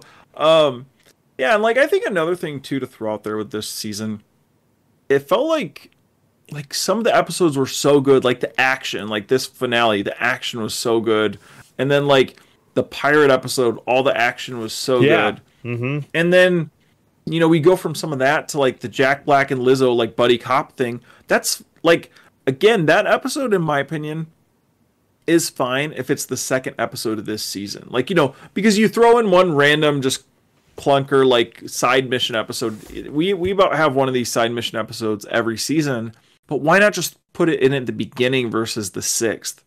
So I think there was some weird episode orders, and I just think yeah, I think those were some of the major weaknesses. I do think some of the major positives though maybe maybe to like throw some positive positives out there about the season anyways. I i really enjoyed the mandalorian stuff that we got even though there wasn't a lot a lot of it a lot as uh, as much as i would prefer. I really enjoyed the mando stuff we got. I really liked the episode where we got the whole training sequence i really liked that one where they were training on the beach and everything. Grogu was fighting the kid you know. It was the pterodactyl episode where where the kid gets swiped paz's kid gets swiped. I really liked that episode just because you got to see like the mandalorians actually training like you know why are they such good warriors? Oh now we're actually getting to watch them train.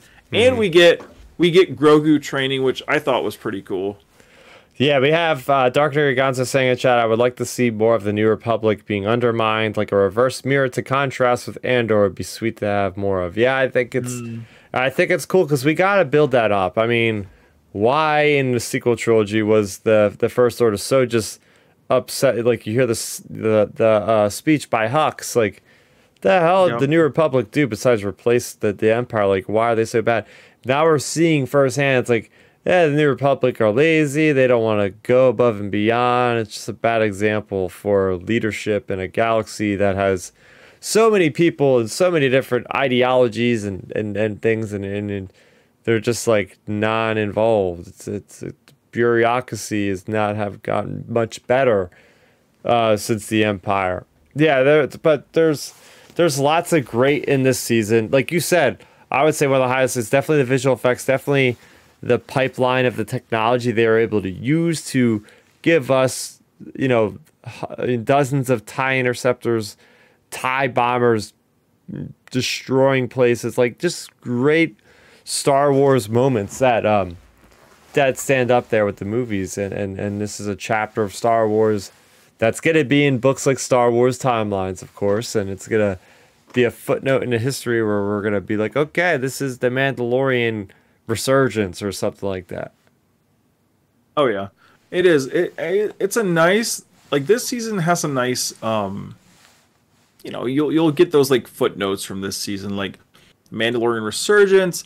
Maybe down the road, hey, maybe we get a thing with Bo-Katan, like the Mythosaur breaking loose and like you know, so this will be like the first like you know maybe in like the next timeline book when they do it in five years from now or something like when they update it like maybe in the next one they'll mark it at you know for this point in time first first live sighting of the mythosaur bo-katan mm. and you know what i mean like you know like it like a like finding a new species like it'll be like yep. first live sighting of a mythosaur like i yeah. think i could see something like that happening um so i think there's some cool like out of show implications like that in terms of, like the books and things and then um I do like that this season actually brought in battle droids. I really like that. That is something to throw out there because it's cool just getting like the battle droids callbacks. Like anytime we get like clone troopers randomly thrown in shows, like the one I always I always remember is the one from Kenobi. That was always so cool seeing that clone on the street. Like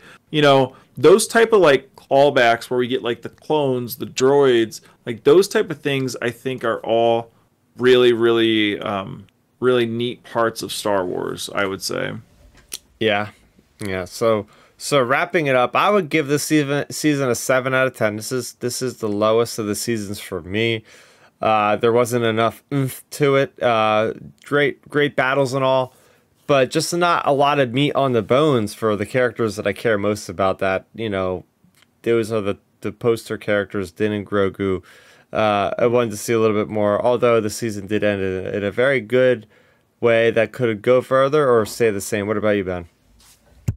Yeah, I, I would agree. Like I think I think the season as a whole, it just it has too many like weird choices, has some ups and downs. Like it just this season really felt like a roller coaster to me. It was just like we would we would be like having some really awesome times, then instead of going over the hill, we're just like going off the tracks. You know, like like it just it just felt like where it was all over the place. Um so for me, I don't know. I feel like the good thing is, at least with this season being the weakest for me, I think the only, I think the biggest, brightest point coming out of the season is the arrow can only go up from here. Um, I would say this season, I went into this thinking thinking about my score um, earlier this afternoon and what I would give it, and I would say like I had it I had it wrote down earlier. I was giving it a seven as well. I think I think seven's fair. It's it's it's fine. Like like to me, you know, we're in season three of Mando. Like we should be getting big, hard hitting, impactful episodes. You know, throw in one side mission out of eight episodes because there's always going to be a side mission, no matter what, no matter what show it is. Like it doesn't matter what show it is. There's always something like some type of wacky, weird, slow, fast, whatever side mission. There's always one. So throw in a side mission, but there should have been more impactful things. And then I think the thing is with this show, it's just like I don't know, it just felt like they like you know, it's so hard to compare to season 2 because there were so many awesome moments. Mm. Um, you know, you get the Luke moment, which is arguably oh. like the oh. best moment, the best moment of the Disney era, in my opinion. Yeah. Like you get you get that, and then you go to this season. Like like I don't like to like crack jokes about it because it's like it's it's whatever people cameoing, but you go from Luke to Jack Black, like like that that's what gets me, and it's just like I wish I'm not a person either that out here like petitions for cameos all the time because I think that's what's plaguing Marvel. Like that's hurting Marvel's films big time, I think. So like my thing with it is I think they should up the cameos a little bit more to actual like bigger cameos like like the shadow council scene that was perfect like they were that wasn't we weren't getting like palpatine sitting there or something we were getting notable imperial officers just give us stuff like that to whet our appetites versus these characters we don't know like christopher lloyd and the other the other crew people from that like just give us some cameos that mean something like like season season two of mando you know we had like Boba introduced, of course. You, you, don't even have to explain him. But like Bo Katan, they they introduced her and Ahsoka, they introduced them in such a good way where even for the general audience members, you can get, oh, this is a former Mandalorian chick. Oh, this is a former Jedi. Like, you don't have to watch a bunch of stuff. Like, they did a good job of doing that. And I just don't know why they went away from like that formula because there are plenty of uh, instances in this season where they could introduce characters that we all know, like the hardcore fans know, into the season and they chose not to. Like I think I think the easiest example is the one I think, you know, we've petitioned for for so long in this podcast and uh, I mean some of my other friends have talked about it. But why not have that pirate be Hondo or something? Like you, you know, like why not that? Like it could yeah. be fun. Like like give Hondo an opportunity to be in can in, in live action with pirates versus just these random pi- pirates we don't know. Like I just think they need to amp up the cameos a little more versus just scaling completely off of them because you, you can't unwalk it. Like when you walk out Luke and Boba and Bo Katan and Ahsoka, you can't walk that back. Like the cat's out of the bag at that point. Yeah, that's you can't you can't walk it back. Can't walk it back. Oh man. So I mean this is this is far from the end of the Mandalorian talk. Um special will be getting oh, yeah. we'll be getting Milton's Milton's thoughts on it hopefully next week when we get back to our normal time. Um, but yeah, yeah. So seven from me and seven from you for this season of yep. The Mandalorian. So this is the moment maybe some of you have been waiting for. We're gonna talk some Star Wars Jedi Survivor. It came out technically yesterday. At this point, we are now on to um, the next day here, Saturday, April 29th. Um, but yeah, we are going to get into it. I have some footage. I have about 16 minutes of footage or so. So if you guys are sensitive to spoilers, uh, maybe just listen and don't actually look at the live stream. Uh, but it's stuff within the first like hour or two. So um, there are big reveals. I gotta say that there there's some moments for me where I was like, "Oh crap, that happened already in this game. This is crazy." Uh, so I have a whole list of things that I just made notes of in the first three hours of the game. Um, so without further ado, here we go. I'm going to turn on the next uh, screen here, and it's going to um, hopefully play. Uh oh, play, play, play. Media source play. Hmm. Well, well, while you're clicking that, let me ask you this. Then. So, um, to even start off our Jedi Fall or Jedi Survivor discussion, so how is the feel of the game going from the first game to the second game? You know, how would you do you feel like they made a smooth transition like they of course they updated they added new features and things to the game but do you feel like it's a it's a proper transition like you know you could pick up the controller from the first game and go to the next game and have a pretty good transition and like the overall controls and the movement of Cal and the movement of, of the characters like does that how how's the feel of the game to you? Oh yeah the feel of the game is perfect. Uh, what i will say is it actually hold on let me try to do this real quick. You're good. Uh, play. Oh my gosh i guess i gotta figure out the kinks still. Oh yeah yeah. Play media source. Play media source why aren't you playing? Why aren't you playing? Uh, oh, there we go. There we go. There we go. Okay, now now it should be working. You can see us on here as I'm playing the game, or as I was previously playing the game. Um, I'm gonna try to bring up the chat so I can see what you guys are saying at the same time. It should be okay. I think it's working now. Yes, it's working now. Okay, cool. Yep. Uh, so, yes, uh, great, great way to start it up. So that's what I was worried about with this game, right? With this game, I was worried about they were going to gimp the power of Cal Kestis. Like you're gonna you're gonna start the game. Oh, you would have to do a, a test to get the force push. Or you would have to do a test to get your do- double blade lightsaber. Nope, it starts you right off. Like it like the first combat sequence. It's like you know press uh, right trigger for your force push, hold it for groups of enemies, then you know block uh, block with this button and do this. So you do you automatically have your force powers. You have your single blade lightsaber. You have your double blade lightsaber, and it reminds me a lot of the Force Unleashed 2 because at one point you get a mind control, which is huge. You get a mind control or like a mind trick, I should say, where you can literally have like a scout trooper like starting to fight its own guys.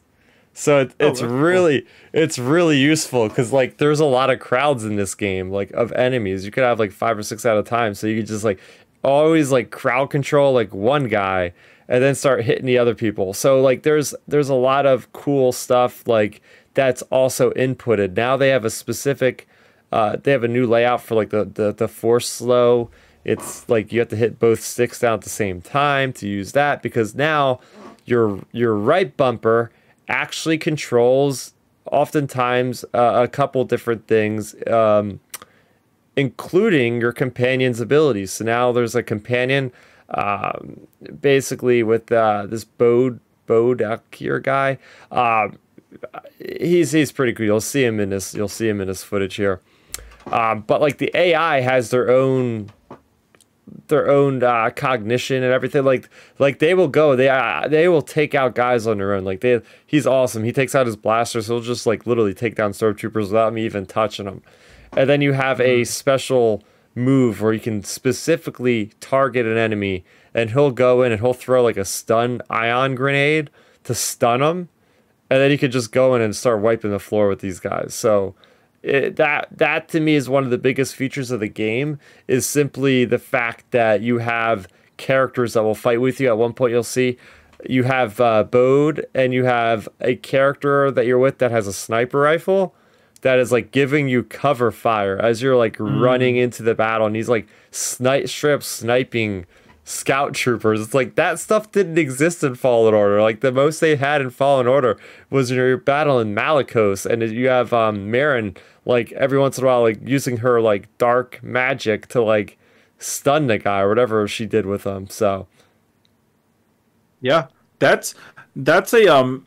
Well, that was a that was a feature. The whole companion thing that was an interesting feature to me. Like when we were leading up to it, and I was, you know, that's literally was one of my questions to you was going to be like, how's the whole companion feature? Because I feel like that'll be a cool aspect to the game. Like a lot of people will really enjoy just because, you know, I'm sure it'll make certain parts of the game more and more interesting. Like I'm sure down the road in the game, you'll probably get to a point where you have to use the companion to get past a certain thing, like by you know telling them to to do this or that. Like you know, I'm sure they'll do stuff like that. So it's cool that they're like that they added that aspect to the game versus just like you know keeping it how it was.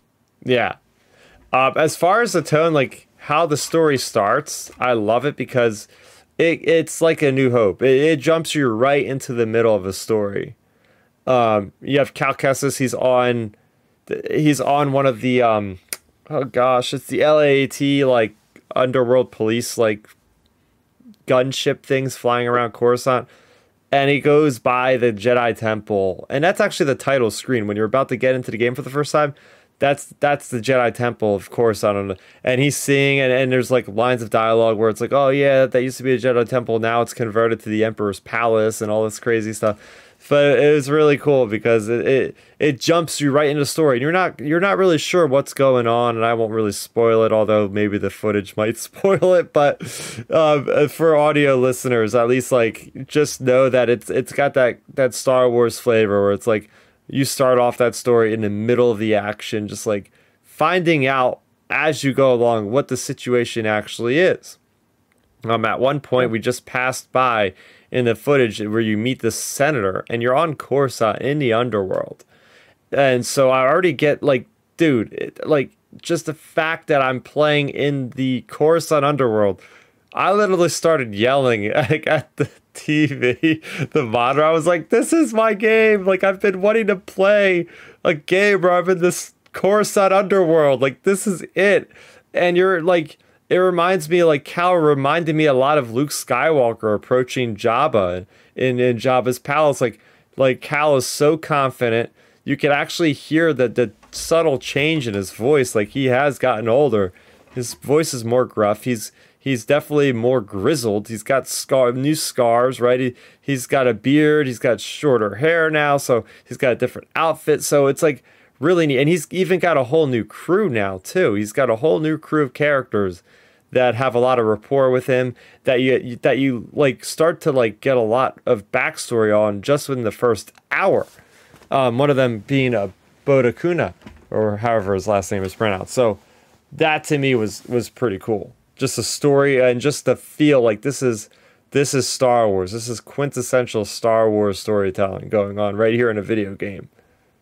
Oh yeah, well that well that's the most important thing when it comes to these games is them finding a way to like give you give us as players something new but also something that feels familiar. So you know, driving past the the temple and you know them mentioning it's like Palpatine's palace, like you know those type of little things like that gives you the Star Wars feel versus you just driving by flying by a generic building or something, you know. Yeah. It's like it's like those type of little details I think are always like the most important things in Star Wars games. Like, you know, we got that in the Lego games, we got in the Battlefront games, like, you know, little details like that that make it really feel special.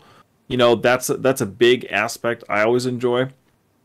Um oh. and then I think one thing, you know, now that now that we're like talking about like the flying around Coruscant part, like the underworld, um, you know, another question really that begs that that um I I was going to bring up is how are the visuals of it? Because oh you know from the, from the trailers, from the the other gameplay we've seen, like the visuals look good, but like how is it like you know actually when you're playing it on screen where you can like pan and look around and stuff? Like how is that like looking? They have uh, they have gone above and beyond because when I first got into the game, all right, first of all, I, I gotta I gotta backtrack. So I'm playing it on Steam, and I damn near had a freaking fit at like 6:30 in the morning because I I go to boot up the game. I'm messing with my capture software, which obviously you guys still see as we're doing the stream. It's a bit of a bit of a work in progress just with the stream itself with the video call. So I'm trying to get footage that luckily now you're watching it. It worked, but I couldn't launch the game. Like I straight up would go to Steam, hit play, and nothing would happen. I'm like, oh, you gotta be joking me. Because I was planning on playing last night at like 12 o'clock. And of course, I preloaded the game, I pre downloaded it. But then it had to, like, I guess, like, install the, the files. And that was going to yep. take another like 30, 40 minutes. I said, you know what? Let me just go to sleep, get up early. So I got up early, and then the game just straight up wouldn't work. And I had to, like, because the problem is Steam goes through, like, the EA app on PC, yep. and the EA app was, like, out of date or something. It was a common problem. I just, like, Googled it. So anyway, I, I, I fixed that. So I was able to get through that. Um, but then when I finally got into the game, I was like uh, absolutely amazed because I have a pretty decent computer rig. Like if you look up my specs, my specs fall under like I should be able to play this in 4K. I don't have ray tracing on it just because I'd rather have like the 60 FPS instead of 30 because I don't know if my PC would even be able to handle anything less. But that was awesome. The first experience of opening up the game and seeing how far this has come. Because remember, everybody, this game is only available on PS5, Xbox Series S and X, and PC. I have a lot of buddies of mine. One of them is Chris, that was in here earlier, that called me up earlier today saying, Hey, is this game. Why can't I play the game? I can't download the game on Xbox One. I'm like, dude, you can't play it on Xbox One. We have come to the point where the technology has gotten so much more in depth that we got to actually um, get this thing on a, on a higher console, right? You can't. It, it needs an SSD. It needs a solid state drive. You gotta have the graphic and the processor capability of rendering the much larger worlds. But going back to your question again, I keep going back like the visuals, just to say like the smoke effects, the lighting effects, all the little details. Like I'm looking through Coruscant at one point on here, and I'm just staring at the skyline because I'm in, in, in the underworld. You're on like level 2,100 or something like that, which is still like way far down. And I'm just looking at the sky, and it's just I'm I'm seeing the skylane traffic just going through mm. it. It's just absolutely like it. It's mesmerizing. Like how good this is the best looking Coruscant underworld we've ever seen. And that's with yeah. live action. yeah, I was I was wondering how the Coruscant um, underworld and like just the vibe of Coruscant would be, you know, with the new, like you said, with the fact that it's all next gen systems, um, and then just it just being a newer game. I mean, the other game came out in what 20 2019. 19 so that means they would have been making it in 2018 so that you know potentially like five six years ago was when they were in development with the first game. You know it's came such a long way since then i'm sure. So it's good to hear like that about coruscant already and you know that's just like the beginning of the game Yeah.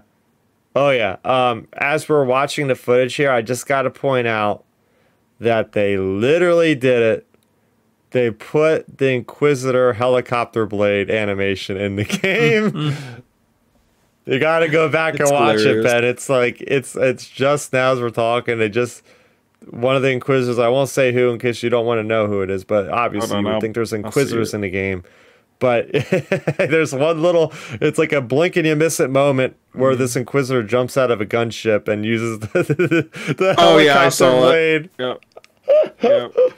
But yeah it's it, uh, the traversal the traversal in the game has gotten way better. As i'm watching like there's multiple grapple points. You actually have a grapple hook in the game which is really neat. It's not used on enemies. You just kind of jump and then attach it to certain areas. Not every not every surface you can use it on it's only special surfaces. So that that's another thing there. Um the twin blades i love the twin blades because the twin blades don't have a, heavy force attack. What they have for the force ability is you like levitate your two sabers in front of you. And at that point you start automatically blocking like and and parrying anything that hits you it's insane. oh that's cool it's insane. And then and then of course like the double blade is meant to be for like really good like uh, ricocheting of blaster fire and like crowds of enemies. And I guess just like the single blade is meant to be more or less just like your traditional standard all around like good ability like swinging bi- and there's still two Yeah, more solid. forms. yeah Yeah, there's still two more forms. You still got your cross gates, your cross guard lightsaber that you're supposed to get eventually, and you're sp- still supposed to get the um the blaster slash saber combo, which I'm really looking forward to trying out because I I haven't even seen that on any videos of how that even looks because they've been hiding that one. They've been keeping that that form under wraps, even though they they said it's there. They they haven't showed it yet. Interesting. Yeah, this game looks really good. I'm I'm watching the the the uh, the clip right now, and it looks really good. Like the movement of Cal and just the way he like swings the lightsaber and everything, and just the overall um the shadows too. I noticed like it's not because you know sometimes when games have like shadows or darker areas, it's just like solid black, and like you know the shadows are actual shadows and not just like just not just junk like where it's just solid black screen like it's actually like little shadows and like details and stuff so it's cool that they that they put in um this many details into this into this sequel. This this game i must say like this game must have higher production values than some of the disney plus series. Like i'm just i'm watching this sequence right now with starfighters flying around and it's like the way they edit and they cut it's like a freaking movie and i'm like oh my Yep. gosh like this is insane. So um the customization as we're watching this right now the customization is absolutely insane. Like if you gotta go back and watch this segment you're like look at what i'm doing with bd1 right now bd1 is almost unrecognizable i have like this different kind of like i have bd1 with all of his panels like completely off and he's just like all the robotics and no Yep. like paneling and then you can go and you can change every type of possible like metal in Star Wars like chromium, durasteel, and you could like age it to be like super new or like ancient or an- anywhere in between that. Um, so pretty pretty neat there. Right now I'm fighting on Koboh, which is where you f- you find the separatist droids. You find the battle droids, and as I said earlier in the episode, I knew I was going to come back to it, and uh, I'm talking about it the, the, the- right now at the same part actually. Uh, the B1 battle droids, voiced by Matthew Wood. It's so cool. I got my my Phantom Menace vibes of that PlayStation One game, taking these guys down. Yep. But like, there's moments in the game where I'm like, I'm just like crouched, like hanging off a ledge, and there's a battle droid just talking to himself, and he's like so proud of what he's doing, and he's like, yeah, I'm just standing here, no one's ever gonna bother me, and I just let him talk, and then I just like eventually mo- cut him down in one saber, and he's and then Cal is basically like, yeah, they talk way too much. That's great.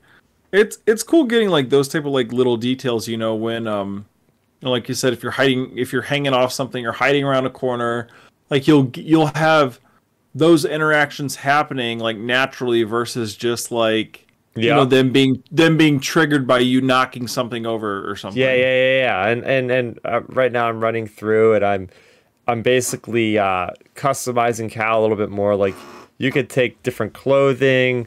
Um, you could change facial hair, regular hair, uh, BD one. Now, th- when you go to Koboh, which is like your open world, basically planet that you're gonna go back to, that's where your ship like gets repairs and stuff.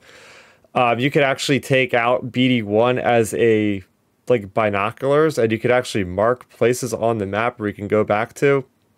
Uh, Oh, the- interesting. yeah, that's, the- that's a cool feature. it's really cool. Yeah, they, the the map is um vast and, and the map is a lot better than the first map in the game. Uh the map from the first game because you could actually like see like where you've been as far Yeah. as like making it easier to like track down collectibles. Well, that, all that stuff. that's a that's a thing I heard going into this game that the navigation is supposed to be easier, or um, you know, they were talking. I heard people talking about that, like the navigation was supposed to be more simple or something than maybe like the first game. Um, because even then in the first game, when I played it, I feel like you know I beat the first game, but it felt like sometimes in some of the levels, it, I felt like I was like really walking around, like trying to like find my way. And like, does it feel like the navigation in that regard is maybe a little easier, or how? I mean, how are you yeah, since so, the map's updated? Yeah, yes and no. I, I will say like there's still like it's not going to spell it out for you unless you put there might Yeah. there's there's actually some really good accessibility uh, methods in the game and they said they're going to even add more like they have um ways of I think pointing out things to you a lot easier if you're Oh. confused and stuff like that. Yeah. They even have like I haven't even tried it out yet, but they have something called like slow mode. So I think like whenever you go into combat, if you're like if you're you know physically or mentally impaired, like they have a mode where like slows down the combat, so you can like Mm. easily like react if you like want to just get through the story or whatever. Um, They even have an arachnophobia mode. So like I I seen this in the Microsoft game Grounded, where like you know people are freaked out by spiders, and you could actually like change the way that model looks, so it looks like something that's not a spider, even though it's still an enemy that you fight. Like it won't look like a spider to you if you're like super freaked out by that sort of thing. Yeah, that's that's cool that they added those little features. I know when I saw that arachnophobia mode, I was like, "What in the world?" Like I've never heard of something like that. But I mean, it makes sense though, because some people are really like, really terrified over spiders. So it makes sense. Mm-hmm. Yeah, yeah. So I, I, I- mean, I'm looking through grapple hook. Um, I feel like, All right. So, yeah. oh, go on. Now I feel like there's a lot more heart. There's a lot more character in the story because um, I don't want to give anything away, obviously, but like there's a moment when you go on a stinger mantis and and you're like looking back at the good times and and you and you see like Cal's in a is he's in a rough place. Like he's thrown himself in with with Saw Gerrera's people, and he's very much like in a mercenary um, kind of way of life right now. He's he's not with Merrin, he's not with Cere, he's not with Greez, Dritus. He's he's just on his own, but he's got this crew that's that's doing this job, and it's it's interesting just seeing his reaction to to events that play out, especially in this first this first like two or three hours of the story of okay, this is gonna be something that's gonna be really profound by the end of it because I I've not even scratched the surface. I literally mm. I literally just got to like the first planet. You start off on Coruscant, which is just great. I mean, come on, just like give me my favorite like location right off the bat. I'm I'm a happy camper. Oh yeah. Now now with you, have they have you gotten to the have you gotten into the game yet where have they started to establish like who your main villain or um like the person like the main you know your main threats will be? Have you got to that point yet in the game or is it more just like you're still you know getting through like the earlier stages of the game um you know or have you found that threat yet? Without Yeah. any spoilers, I guess. I haven't really found it yet. Uh, Basically, what happens is you go to, you go to, um, what is it, Koboh? Uh, you- you're a Corsair, You get damaged. Your ship gets damaged. You got to get repairs. You go down to Koboh, and that is where your port, your your safe port is, or at least you think it's safe. But like, I, I've already ran into these guys called the Bedlam Raiders, who are the ones that reprogram the the old B1 and B2 battle droids, and they're they're just kind of mucking about, and you're trying to get your your stuff together. I know, you know, from the trailers, you have that High Republic Jedi, or at least I think he's a High Republic Jedi. So uh, I, I feel like that's going to be the big the big bad in this one. Yeah, that's what. Or maybe he's well. gonna, or maybe he's going to even be an ally. You never know. I mean, you've seen Merrin in the, in the first game. She was very much an enemy, and then she becomes uh, a compatriot of yours. Oh, another thing I have to know. Another thing, because I've watched it happen about five or six times throughout this playthrough. I've now we have now looped through the footage we're playing again. Um, which means it's been about 20 minutes of me talking shit about this game, which is pretty fun. Because um, the more I watch this, the more I can pick certain things out. There is so much dismemberment in this game. I remember people were crying about the first game. They were making it known to respawn, like, we want dismemberment on humanoids, not just on droids. And now, like, it yep. reminds me, this is where I was saying, this reminds me of the Jedi Knight 2 Jedi Outcast because in that game you'd be fighting like these dark Jedi's and you would just slice off their hands. But it's pretty dis you know, watching this footage right now. I'm, oh yeah, here's another thing. Um, just like a little canon canon thing, which I love. You start off the game and you're getting escorted by the underworld police that are seen very oh, briefly cool. in the Clone Wars. Yeah, those guys with the the unique helmets, the the, the glowing yep. like eye socket things, like those guys. Mm. And then then they're delivering you to the senator, and and the senator's guards are the very blink and you miss it troopers from Solo from the Corellia that have like they're the ones that have like the they kind of have like the shore trooper looking type of armor with the, the stormtrooper helmet. They have like um they ride those speeders. They might be called like a patrol trooper or something like that. But like you got those guys. I, I was just wiping the floor with them right now. oh yeah, it's it's cool getting like those little connections to canon versus like them just making straight up all new yeah. like troopers. You know, like I could see already. Like there's so many new additions to the toys and the miniature yep. games that I play. And just in the first three hours, I'm like, well, they could add this to the game. They could add this to Hasbro's toy line. They can make this a new ship that you could put in this game. Like, there's so much added stuff here that it's just, I can't even wait to see what's beyond. Like, because all we've seen in the trailers is basically Koboh and a little bit of this Coruscant mission, and that's it. I I have been like hardcore on not looking at any articles, not even if I see Jedi Survivor on my feed or on Facebook or Twitter, I automatically just scroll right past it. I don't want to see nothing. Um, so so far that's been good. I have not been spoiled. Apparently there was leaks earlier in the week about the game, and I'm like, good. I dodged those. I'm happy about that. From what I can understand, um, everybody's really happy with the game that has played it so far. I haven't really seen too much today. I've been very busy outside of playing a game uh, with with uh, job and real life stuff tonight.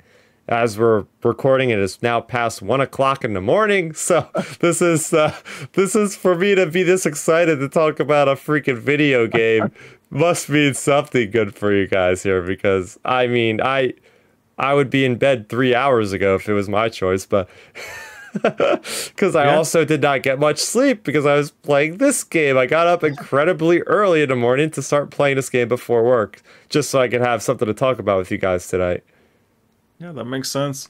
Now, um, so now with this game, how is the how's like the music soundtracks in the game? Are they pretty good or oh, just like your great? Normal... Yeah, yeah, yeah. They actually had. I was watching the celebration stream, which I finally watched all four days worth. I've, I that's my tradition. I'll come back from celebration and I will watch like the whole thing minus the panels that I've seen. Obviously, I'll skip those. Yep. But the um composer for this game was on the live stage at some point.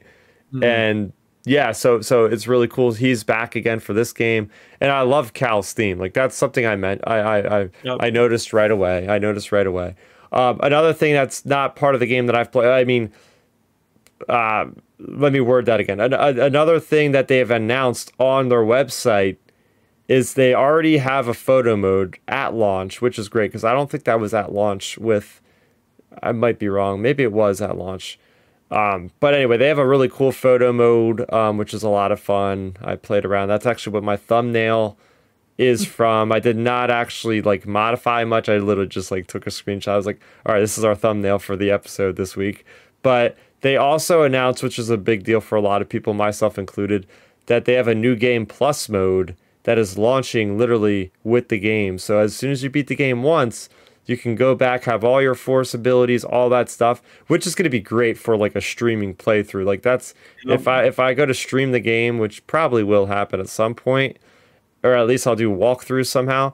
I'm gonna probably just do the new game plus mode and just like blow through the story with like every force power unlocked or whatever. You know what I mean? Because that would mean I guess you could keep more getting more skill points to unlock. Because I haven't even got, I've gotten a couple force powers. Like now you can upgrade your each of your lightsaber abilities by specific stance.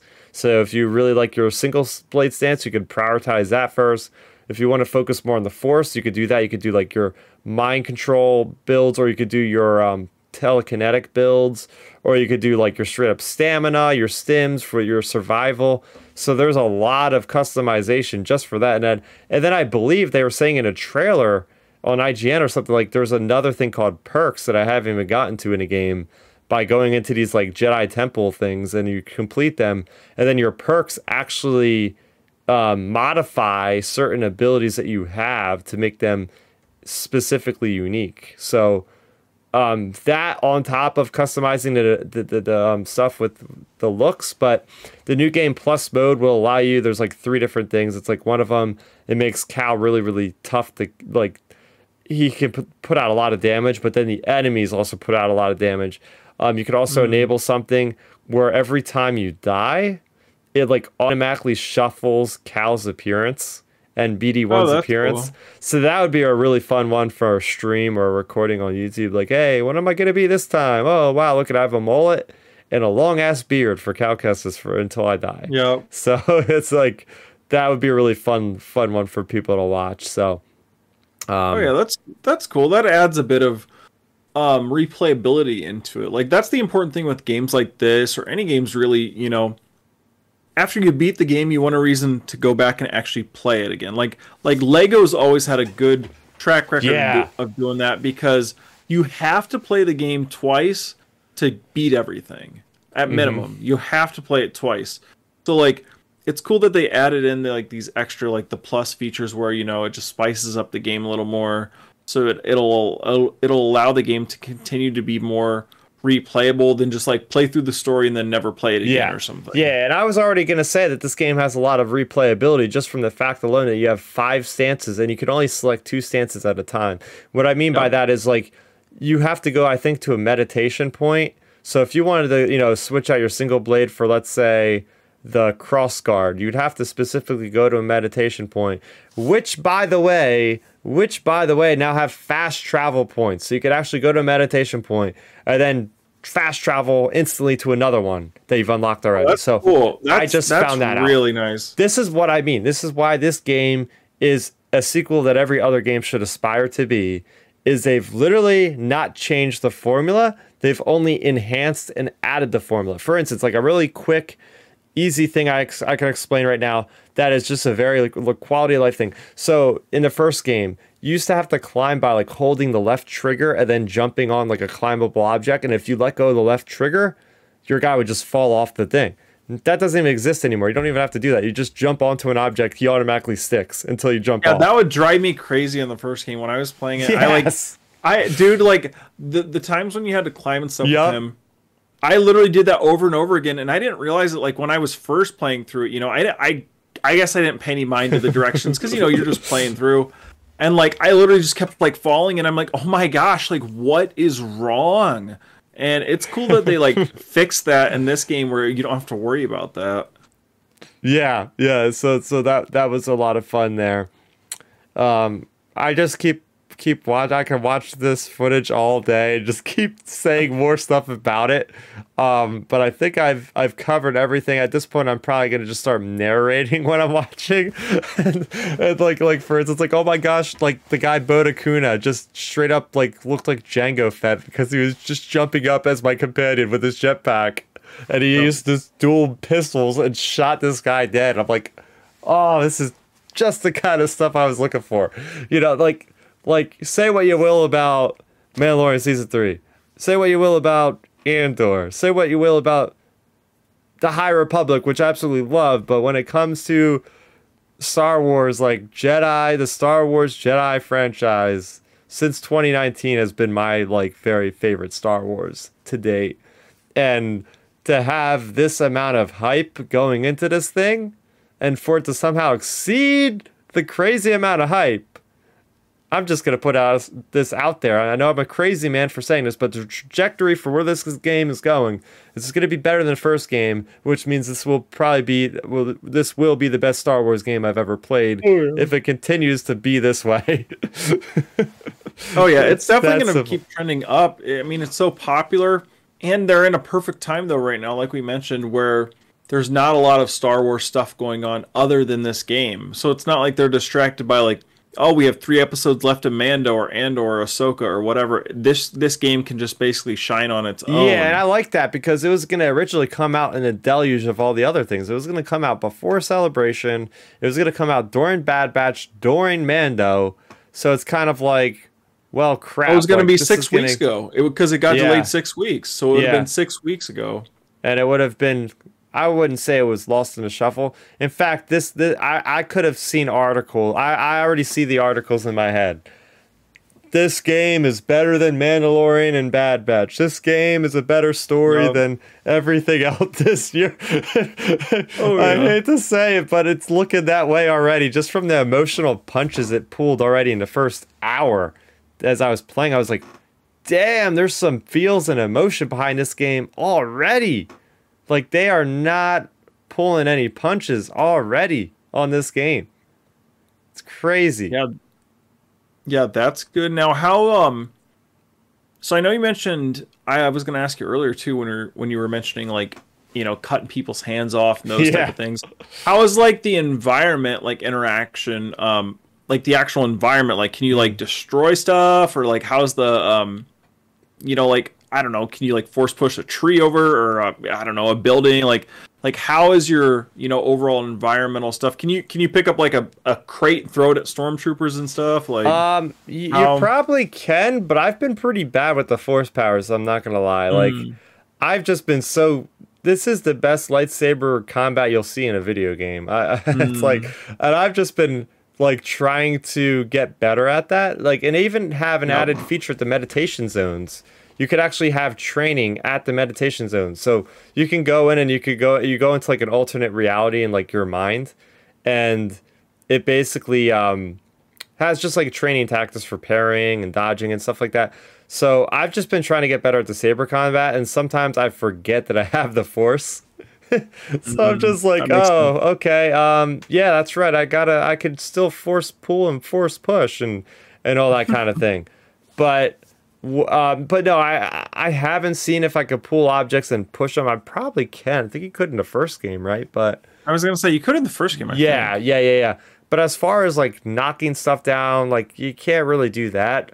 Although yeah. I've had fun, and you could see it in two different instances in the gameplay loop um, of me like running and force pushing a trooper down like an endless chasm. That that is so yeah. satisfying and it's so easy to do, especially with the B1 battle droid. I, I kind I force pushed the B1 battle droid, and I just watched him fall about 500 feet yelling. It was like, oh, this is no. perfect. Um, oh, another thing I forgot to mention: when you first start up the game, they have a really cool like um, previously on Fallen Order kind of segment. Oh, and that's I, cool. I gotta commend Respawn for doing that because there's a lot of sequels that they just put you in the story and you're like, wait, I haven't played the game in like nine years, the previous game. Like, what the hell is happening? So you don't have to watch a YouTube video if you think you got to catch up. You don't even really need to because I think they do a great job, and it's a great visual effect of how they do it with the with the damaged holocron from the first game and and all the the the, the big essential things that you need to know are are showcased there. Also, another thing that makes the game really cinematic is anytime you're playing the game, obviously it's full screen but then when it goes into a cutscene, it literally like shrinks. You know, the the black bars, uh, the letterbox thing comes into play. So I thought that was a really nice like cinematic touch that I haven't seen in a video game because it really makes like this is a cinematic video game we're playing. Like this thing is literally basically a movie um, that you're interacting with, um, in that first act so far that I've played. Oh yeah, I mean, hey, that's it's good that it's like really visually pleasing versus not versus just you you know they could have what's the word I'm looking for like like rested on their laurels or whatever. You know, they could have just copy and pasted like the visuals from the first game and just been like, "Hey, you know, here's the second game or whatever." So it's cool seeing like that they actually like you know amped Yeah. up the visuals Yeah, in yeah. that way. Because you see that with you see that with some games and I mean heck you see that in some shows sometimes like you know a season will go from a season to a season and you're like they didn't amp up anything and then like it's cool that they that they bumped it up from the first game to this one Yeah, and it's funny because like they they work really hard on this game because you know they had to work on brand new hardware. It's not just simply like oh we're making this on Xbox One. It's the same generation. We just bump up the deck textures or something like. No, they had to work with like brand new architecture, and then they're still on Unreal. They're still using Unreal Engine four, which was with the previous game, but they're dealing with new hardware. Now this is perhaps and and again i haven't looked into anything so you know take this with a grain of salt but from from the director Stig Asmussen said in an interview with ign he said you know ultimately this is thought of by of him if this game does well he wants to do a third one but he Yeah. said if he does the third one obviously they're going to use unreal engine 5 which is the most contemporary the the best looking graphics you can get so in fact like if they do 3 they're to have to reinvent themselves for a third time because now they're to have to learn how to use that new technology. So, like with every game, they are really pushing the envelope with how it is that they are addressing like visuals and gameplay. And oh my gosh, like I'm watching this sequence with with the senator, and when he has the lightsaber up to Cal, just looking at the lightsaber effects itself, the way that the blade is just like pulsating, like it just looks so good. Like, Oh, yeah. jeez. It looks amazing. This, this, like, if you're looking at this from a distance, like I am, this looks like I'm watching a movie. Like, it almost looks like Uncanny Valley. Like, it's if you're far enough from the screen, this looks like the movie. oh yeah this looks really good yeah i really i really do like the look the look the looks overall in this game just like the way the characters move lightsabers Yeah, the way their faces, like the, the um yep the cinematics of just like the facial animations are just so lifelike. Yep, the body structures on them look like really even versus like Mm-hmm. you know sometimes sometimes games like you look at characters and like the the the body model or player model looks off sometimes and Mm-hmm. like it actually looks like you know like an actual human versus not. But what I love about the saber combat is you feel the weight of the saber. Hmm. Like when, when like this this combat scenario when you first start fighting these the patrol troopers here, like every swing of that saber, you're connecting with them, and it's like, oh my gosh! Like especially when you go see an arm flying out, it's like, oh. And the takedowns, oh my gosh, the takedowns are brutal. Like I just spun that guy around, slashed him in the back. It looked like his entire spine just collapsed in on himself. Like, oh my god! Like sometimes I just take these guys out. I'm just like wincing, like, ee, oh, that's Oh, yeah. nasty. Just impaled by saber. Like, wow. Oh yeah, it looks so good. um but yeah, gosh.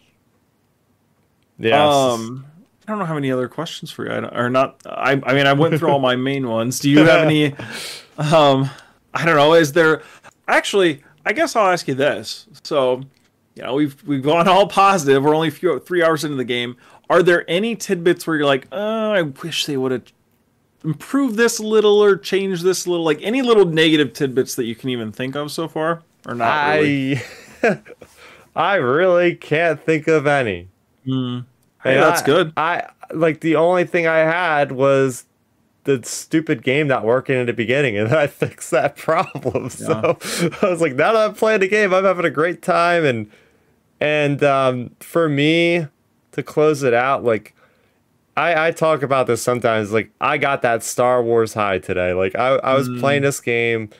And I was like, I had to leave for work, and I was really bummed about it. I was like, I should, if I didn't go on that European vacation, I might have considered just like taking a day off, a vacation day, to just play this game all day, um, because I was at work and I was just like, it's one of those things like you're thinking about like the same thing with the High Republic book I read the other day, the, the Cataclysm book. Like you're you're not actively reading it, you're somewhere else and you're still thinking about the book or the story. And then and I was thinking about this game in my head all day long. I haven't played it since. I've been busy, but it's just like, damn it, I just want to go home and play this game. And that's that's always a great sign that that the game is a kick-ass game that is quality that they've taken their time. I was happy to see that they took the six weeks of extra time that they needed to iron out the bugs, to polish the game a lot more, um, because you only make a first impression once, right? So, you know, you don't want to be a Cyberpunk 2077 where Yep. people play the game for 30 minutes like me, and then they still haven't played it almost three years later because they're still improving the game, you know. Oh so yeah, it's great that- to see that. That's good. Oh yeah, that that's really good because you see that happen. I mean, like you said, Cyberpunk people have haven't played it since. Uh, You you haven't heard anybody talk about it since, and it's just like okay, Yeah, I, I'm just waiting for the expansion because I know once the expansion is out uh, later this year, then the game they said will be complete. Then basically, so they're hmm. that I'm waiting for all those features to get thrown in into the the, the normal game with the expansion, and then I'll play it. But up until this time, uh, up until that time. You, you'll probably see me have played through this game probably four times at that point because that was the record. I played through Fallen Order four times. Once on Jedi Knight, then on Jedi Master, then on Grandmaster Jedi. Then I think I played it just again, just for the hell of it, on on another plus difficulty. Hey. So now you can play through it with a different like player skin or something. You can just Yeah. do all kinds of alternates. well, that's what I'm gonna do. Is like, oh my gosh, and and and I gotta mention it. So so when you're with uh, a companion, and by the way, you're gonna have multiple companions. I just seen there's um moments where you have like team up actions to like for like an enemy finisher. So there was a KX security droid, you know, the ones that look like K2SO. Took him down to a certain amount of health, and it automatically like triggered this like synced up dynamic animation where you see like the behind the back shot of Bode Akuna like with his jetpack like firing his blasters like Jango Fett. Then you like zoom in on Cal who just like slices the entire droid down the center in half. And it's like this like little like five second like like Avengers type of team up thing you'd see in the movies. And it hmm. just that extra little bit of flair is just it goes such a long way with those little tidbits of, of, of extra, you know, that just really help like cement this game. Like this is a huge triple A game, no doubt about it. The, the amount of rendering, the amount of little dynamic detail in every one of these environments, it's just crazy. I was watching uh, my one friend uh, Eric Strathers, uh, his Twitch handle is like Mouse Rat something, and he uh, he was streaming like the game for like close to two hours, and I don't even think he got off of Coruscant yet because he's like talking to his stream people like, "Hey guys, you might get bored, but I'm gonna be looking at every little detail at every one of these levels." And I was like, "Dude, I'm so with you." I was like. I do the same thing. Like I'm taking my time, just like looking. Like I, I, I was writing at Senator's yacht, and I was looking back, and I'm like, oh my gosh, I think that he has he has a skull of like a Kaleesh on his trophy wall. It's like the same species as Grievous, you know, like there's like a bunch of skulls on the wall. I'm like, oh my gosh, I re- recognize that alien species, and that's so it's like those little stupid things. I'm like, oh my, this is why this game's gonna take me like 40 hours. And again, I have no idea even how long this game is gonna take. Uh, The first game was like I can get through it in like maybe 16 hours or something like that. I feel like this game at the rate it's going, especially with Koboh, probably closer to 30. Maybe I would love it if the game was like 40 hours long. I, I, I really Yeah. hope it's a longer game because I really want to sink my teeth into it as much as I can. Um, yeah. but yeah, I think we've been going on a long time, and I do need to get sleep because I have a big day tomorrow. Uh, let's see, we've been going on for almost two and a half hours. Um, Hey, there we go. so I think that's uh, I think it's a good time to call it. But I want to thank everybody for joining us in the chat. We had Chris, we had Aaron, we had Dark Nerdy Gonzo. Thanks everybody. Uh, Milton will be back uh, most likely next week, and we'll be most likely back at 9 p.m. Eastern. I know Dark Nerdy Gonzo is getting a kick out of it because he says he's more of a vampire, so this is kind of his style to to watch something this late at night. You know, it's a outer rim go. transmission after dark, if you will. And uh, yep. I, I I like to think we did okay. Um, you know, especially as I started talking about Jedi Survivor, I pepped up a little bit. I was yawning quite a bit during the Mandalorian stuff. I was trying to hold it back as much as I could with less than five hours of sleep playing this darn game. But you know, it was worth it. It was worth playing this game on launch day. I'm happy about it. Um, and I hope you guys uh, have the fortune to be able to play it as well. And uh, let us know in the comment section down below on Twitter if you are playing Jedi Survivor. What you thought about? What you think about Mandalorian? All that good stuff. We want to hear it down there in the comment section down below. Hey Ben, what are you going to be up to? What are you going to be talking about? Where can people uh, see you talking about different things? Yeah, you can find me on Twitter at Real Ben Maynard. I'm always on there talking about fitness and Star Wars. Those are pretty much my two main things right now. So you can find me there. And then you can find me on Instagram where I'm documenting all of my workouts. I'm back on the Instagram grind of posting all my workouts and diet updates because I'm just going through a phase of getting super lean again. It's going to take a few more months still. Obviously, it's going to take probably until this fall, probably till my birthday. So we'll see that over this coming, um, yeah, over these coming months. It'll be a lot of fun doing that. You can find me at Real Ben Maynard on Instagram as well, and uh, and then with with Milton.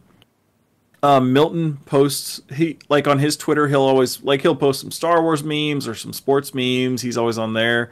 You can find him at Milton Webber seven, and then on Instagram he's more active. He'll post his workouts. He'll post his meal prep. He always does really cool meal preps on Sundays. And you can find his Instagram at Milton, the number seven, and then Webber. There you go. You can find me on Twitter at Starrapter, probably just posting a bunch of screenshots of Cal Kestis and Survivor and just gloating about this darn game that I love so much already. So, um, oh, and by the way, I got to shout this out. I have an entire playlist for Star Wars Celebration. I have four videos up. They range from a cosplay video to a vlog to a panel, the entire panel, uh, you know, bounty hunters, smugglers, and gangsters, the, guy, the scum and villainy through the years, uh, excuse me, that is on there entirely. I also have my Euro trip 2023, so if you're interested to see where else I went over that long two week break, uh, I went to Amsterdam and I went to Berlin as well, so, and, and a lot of London stuff with the underground and different uh, historical sites and whatnot. So go ahead. I would love for you guys to check that out as well. That's all on youtube.com slash starrapter. As I said, you can find us on any podcast streaming service of your choice, whether it be Spotify, Apple, or Google, or Amazon or whatever ones are out there. Uh, we put those up on every Monday. So you can also listen to us if you're at the gym or driving to work. And we go live every Friday at 9 o'clock p.m. Eastern time. So for Milton, for Ben, for I, Chris, aka Starrapter, thank you guys for watching.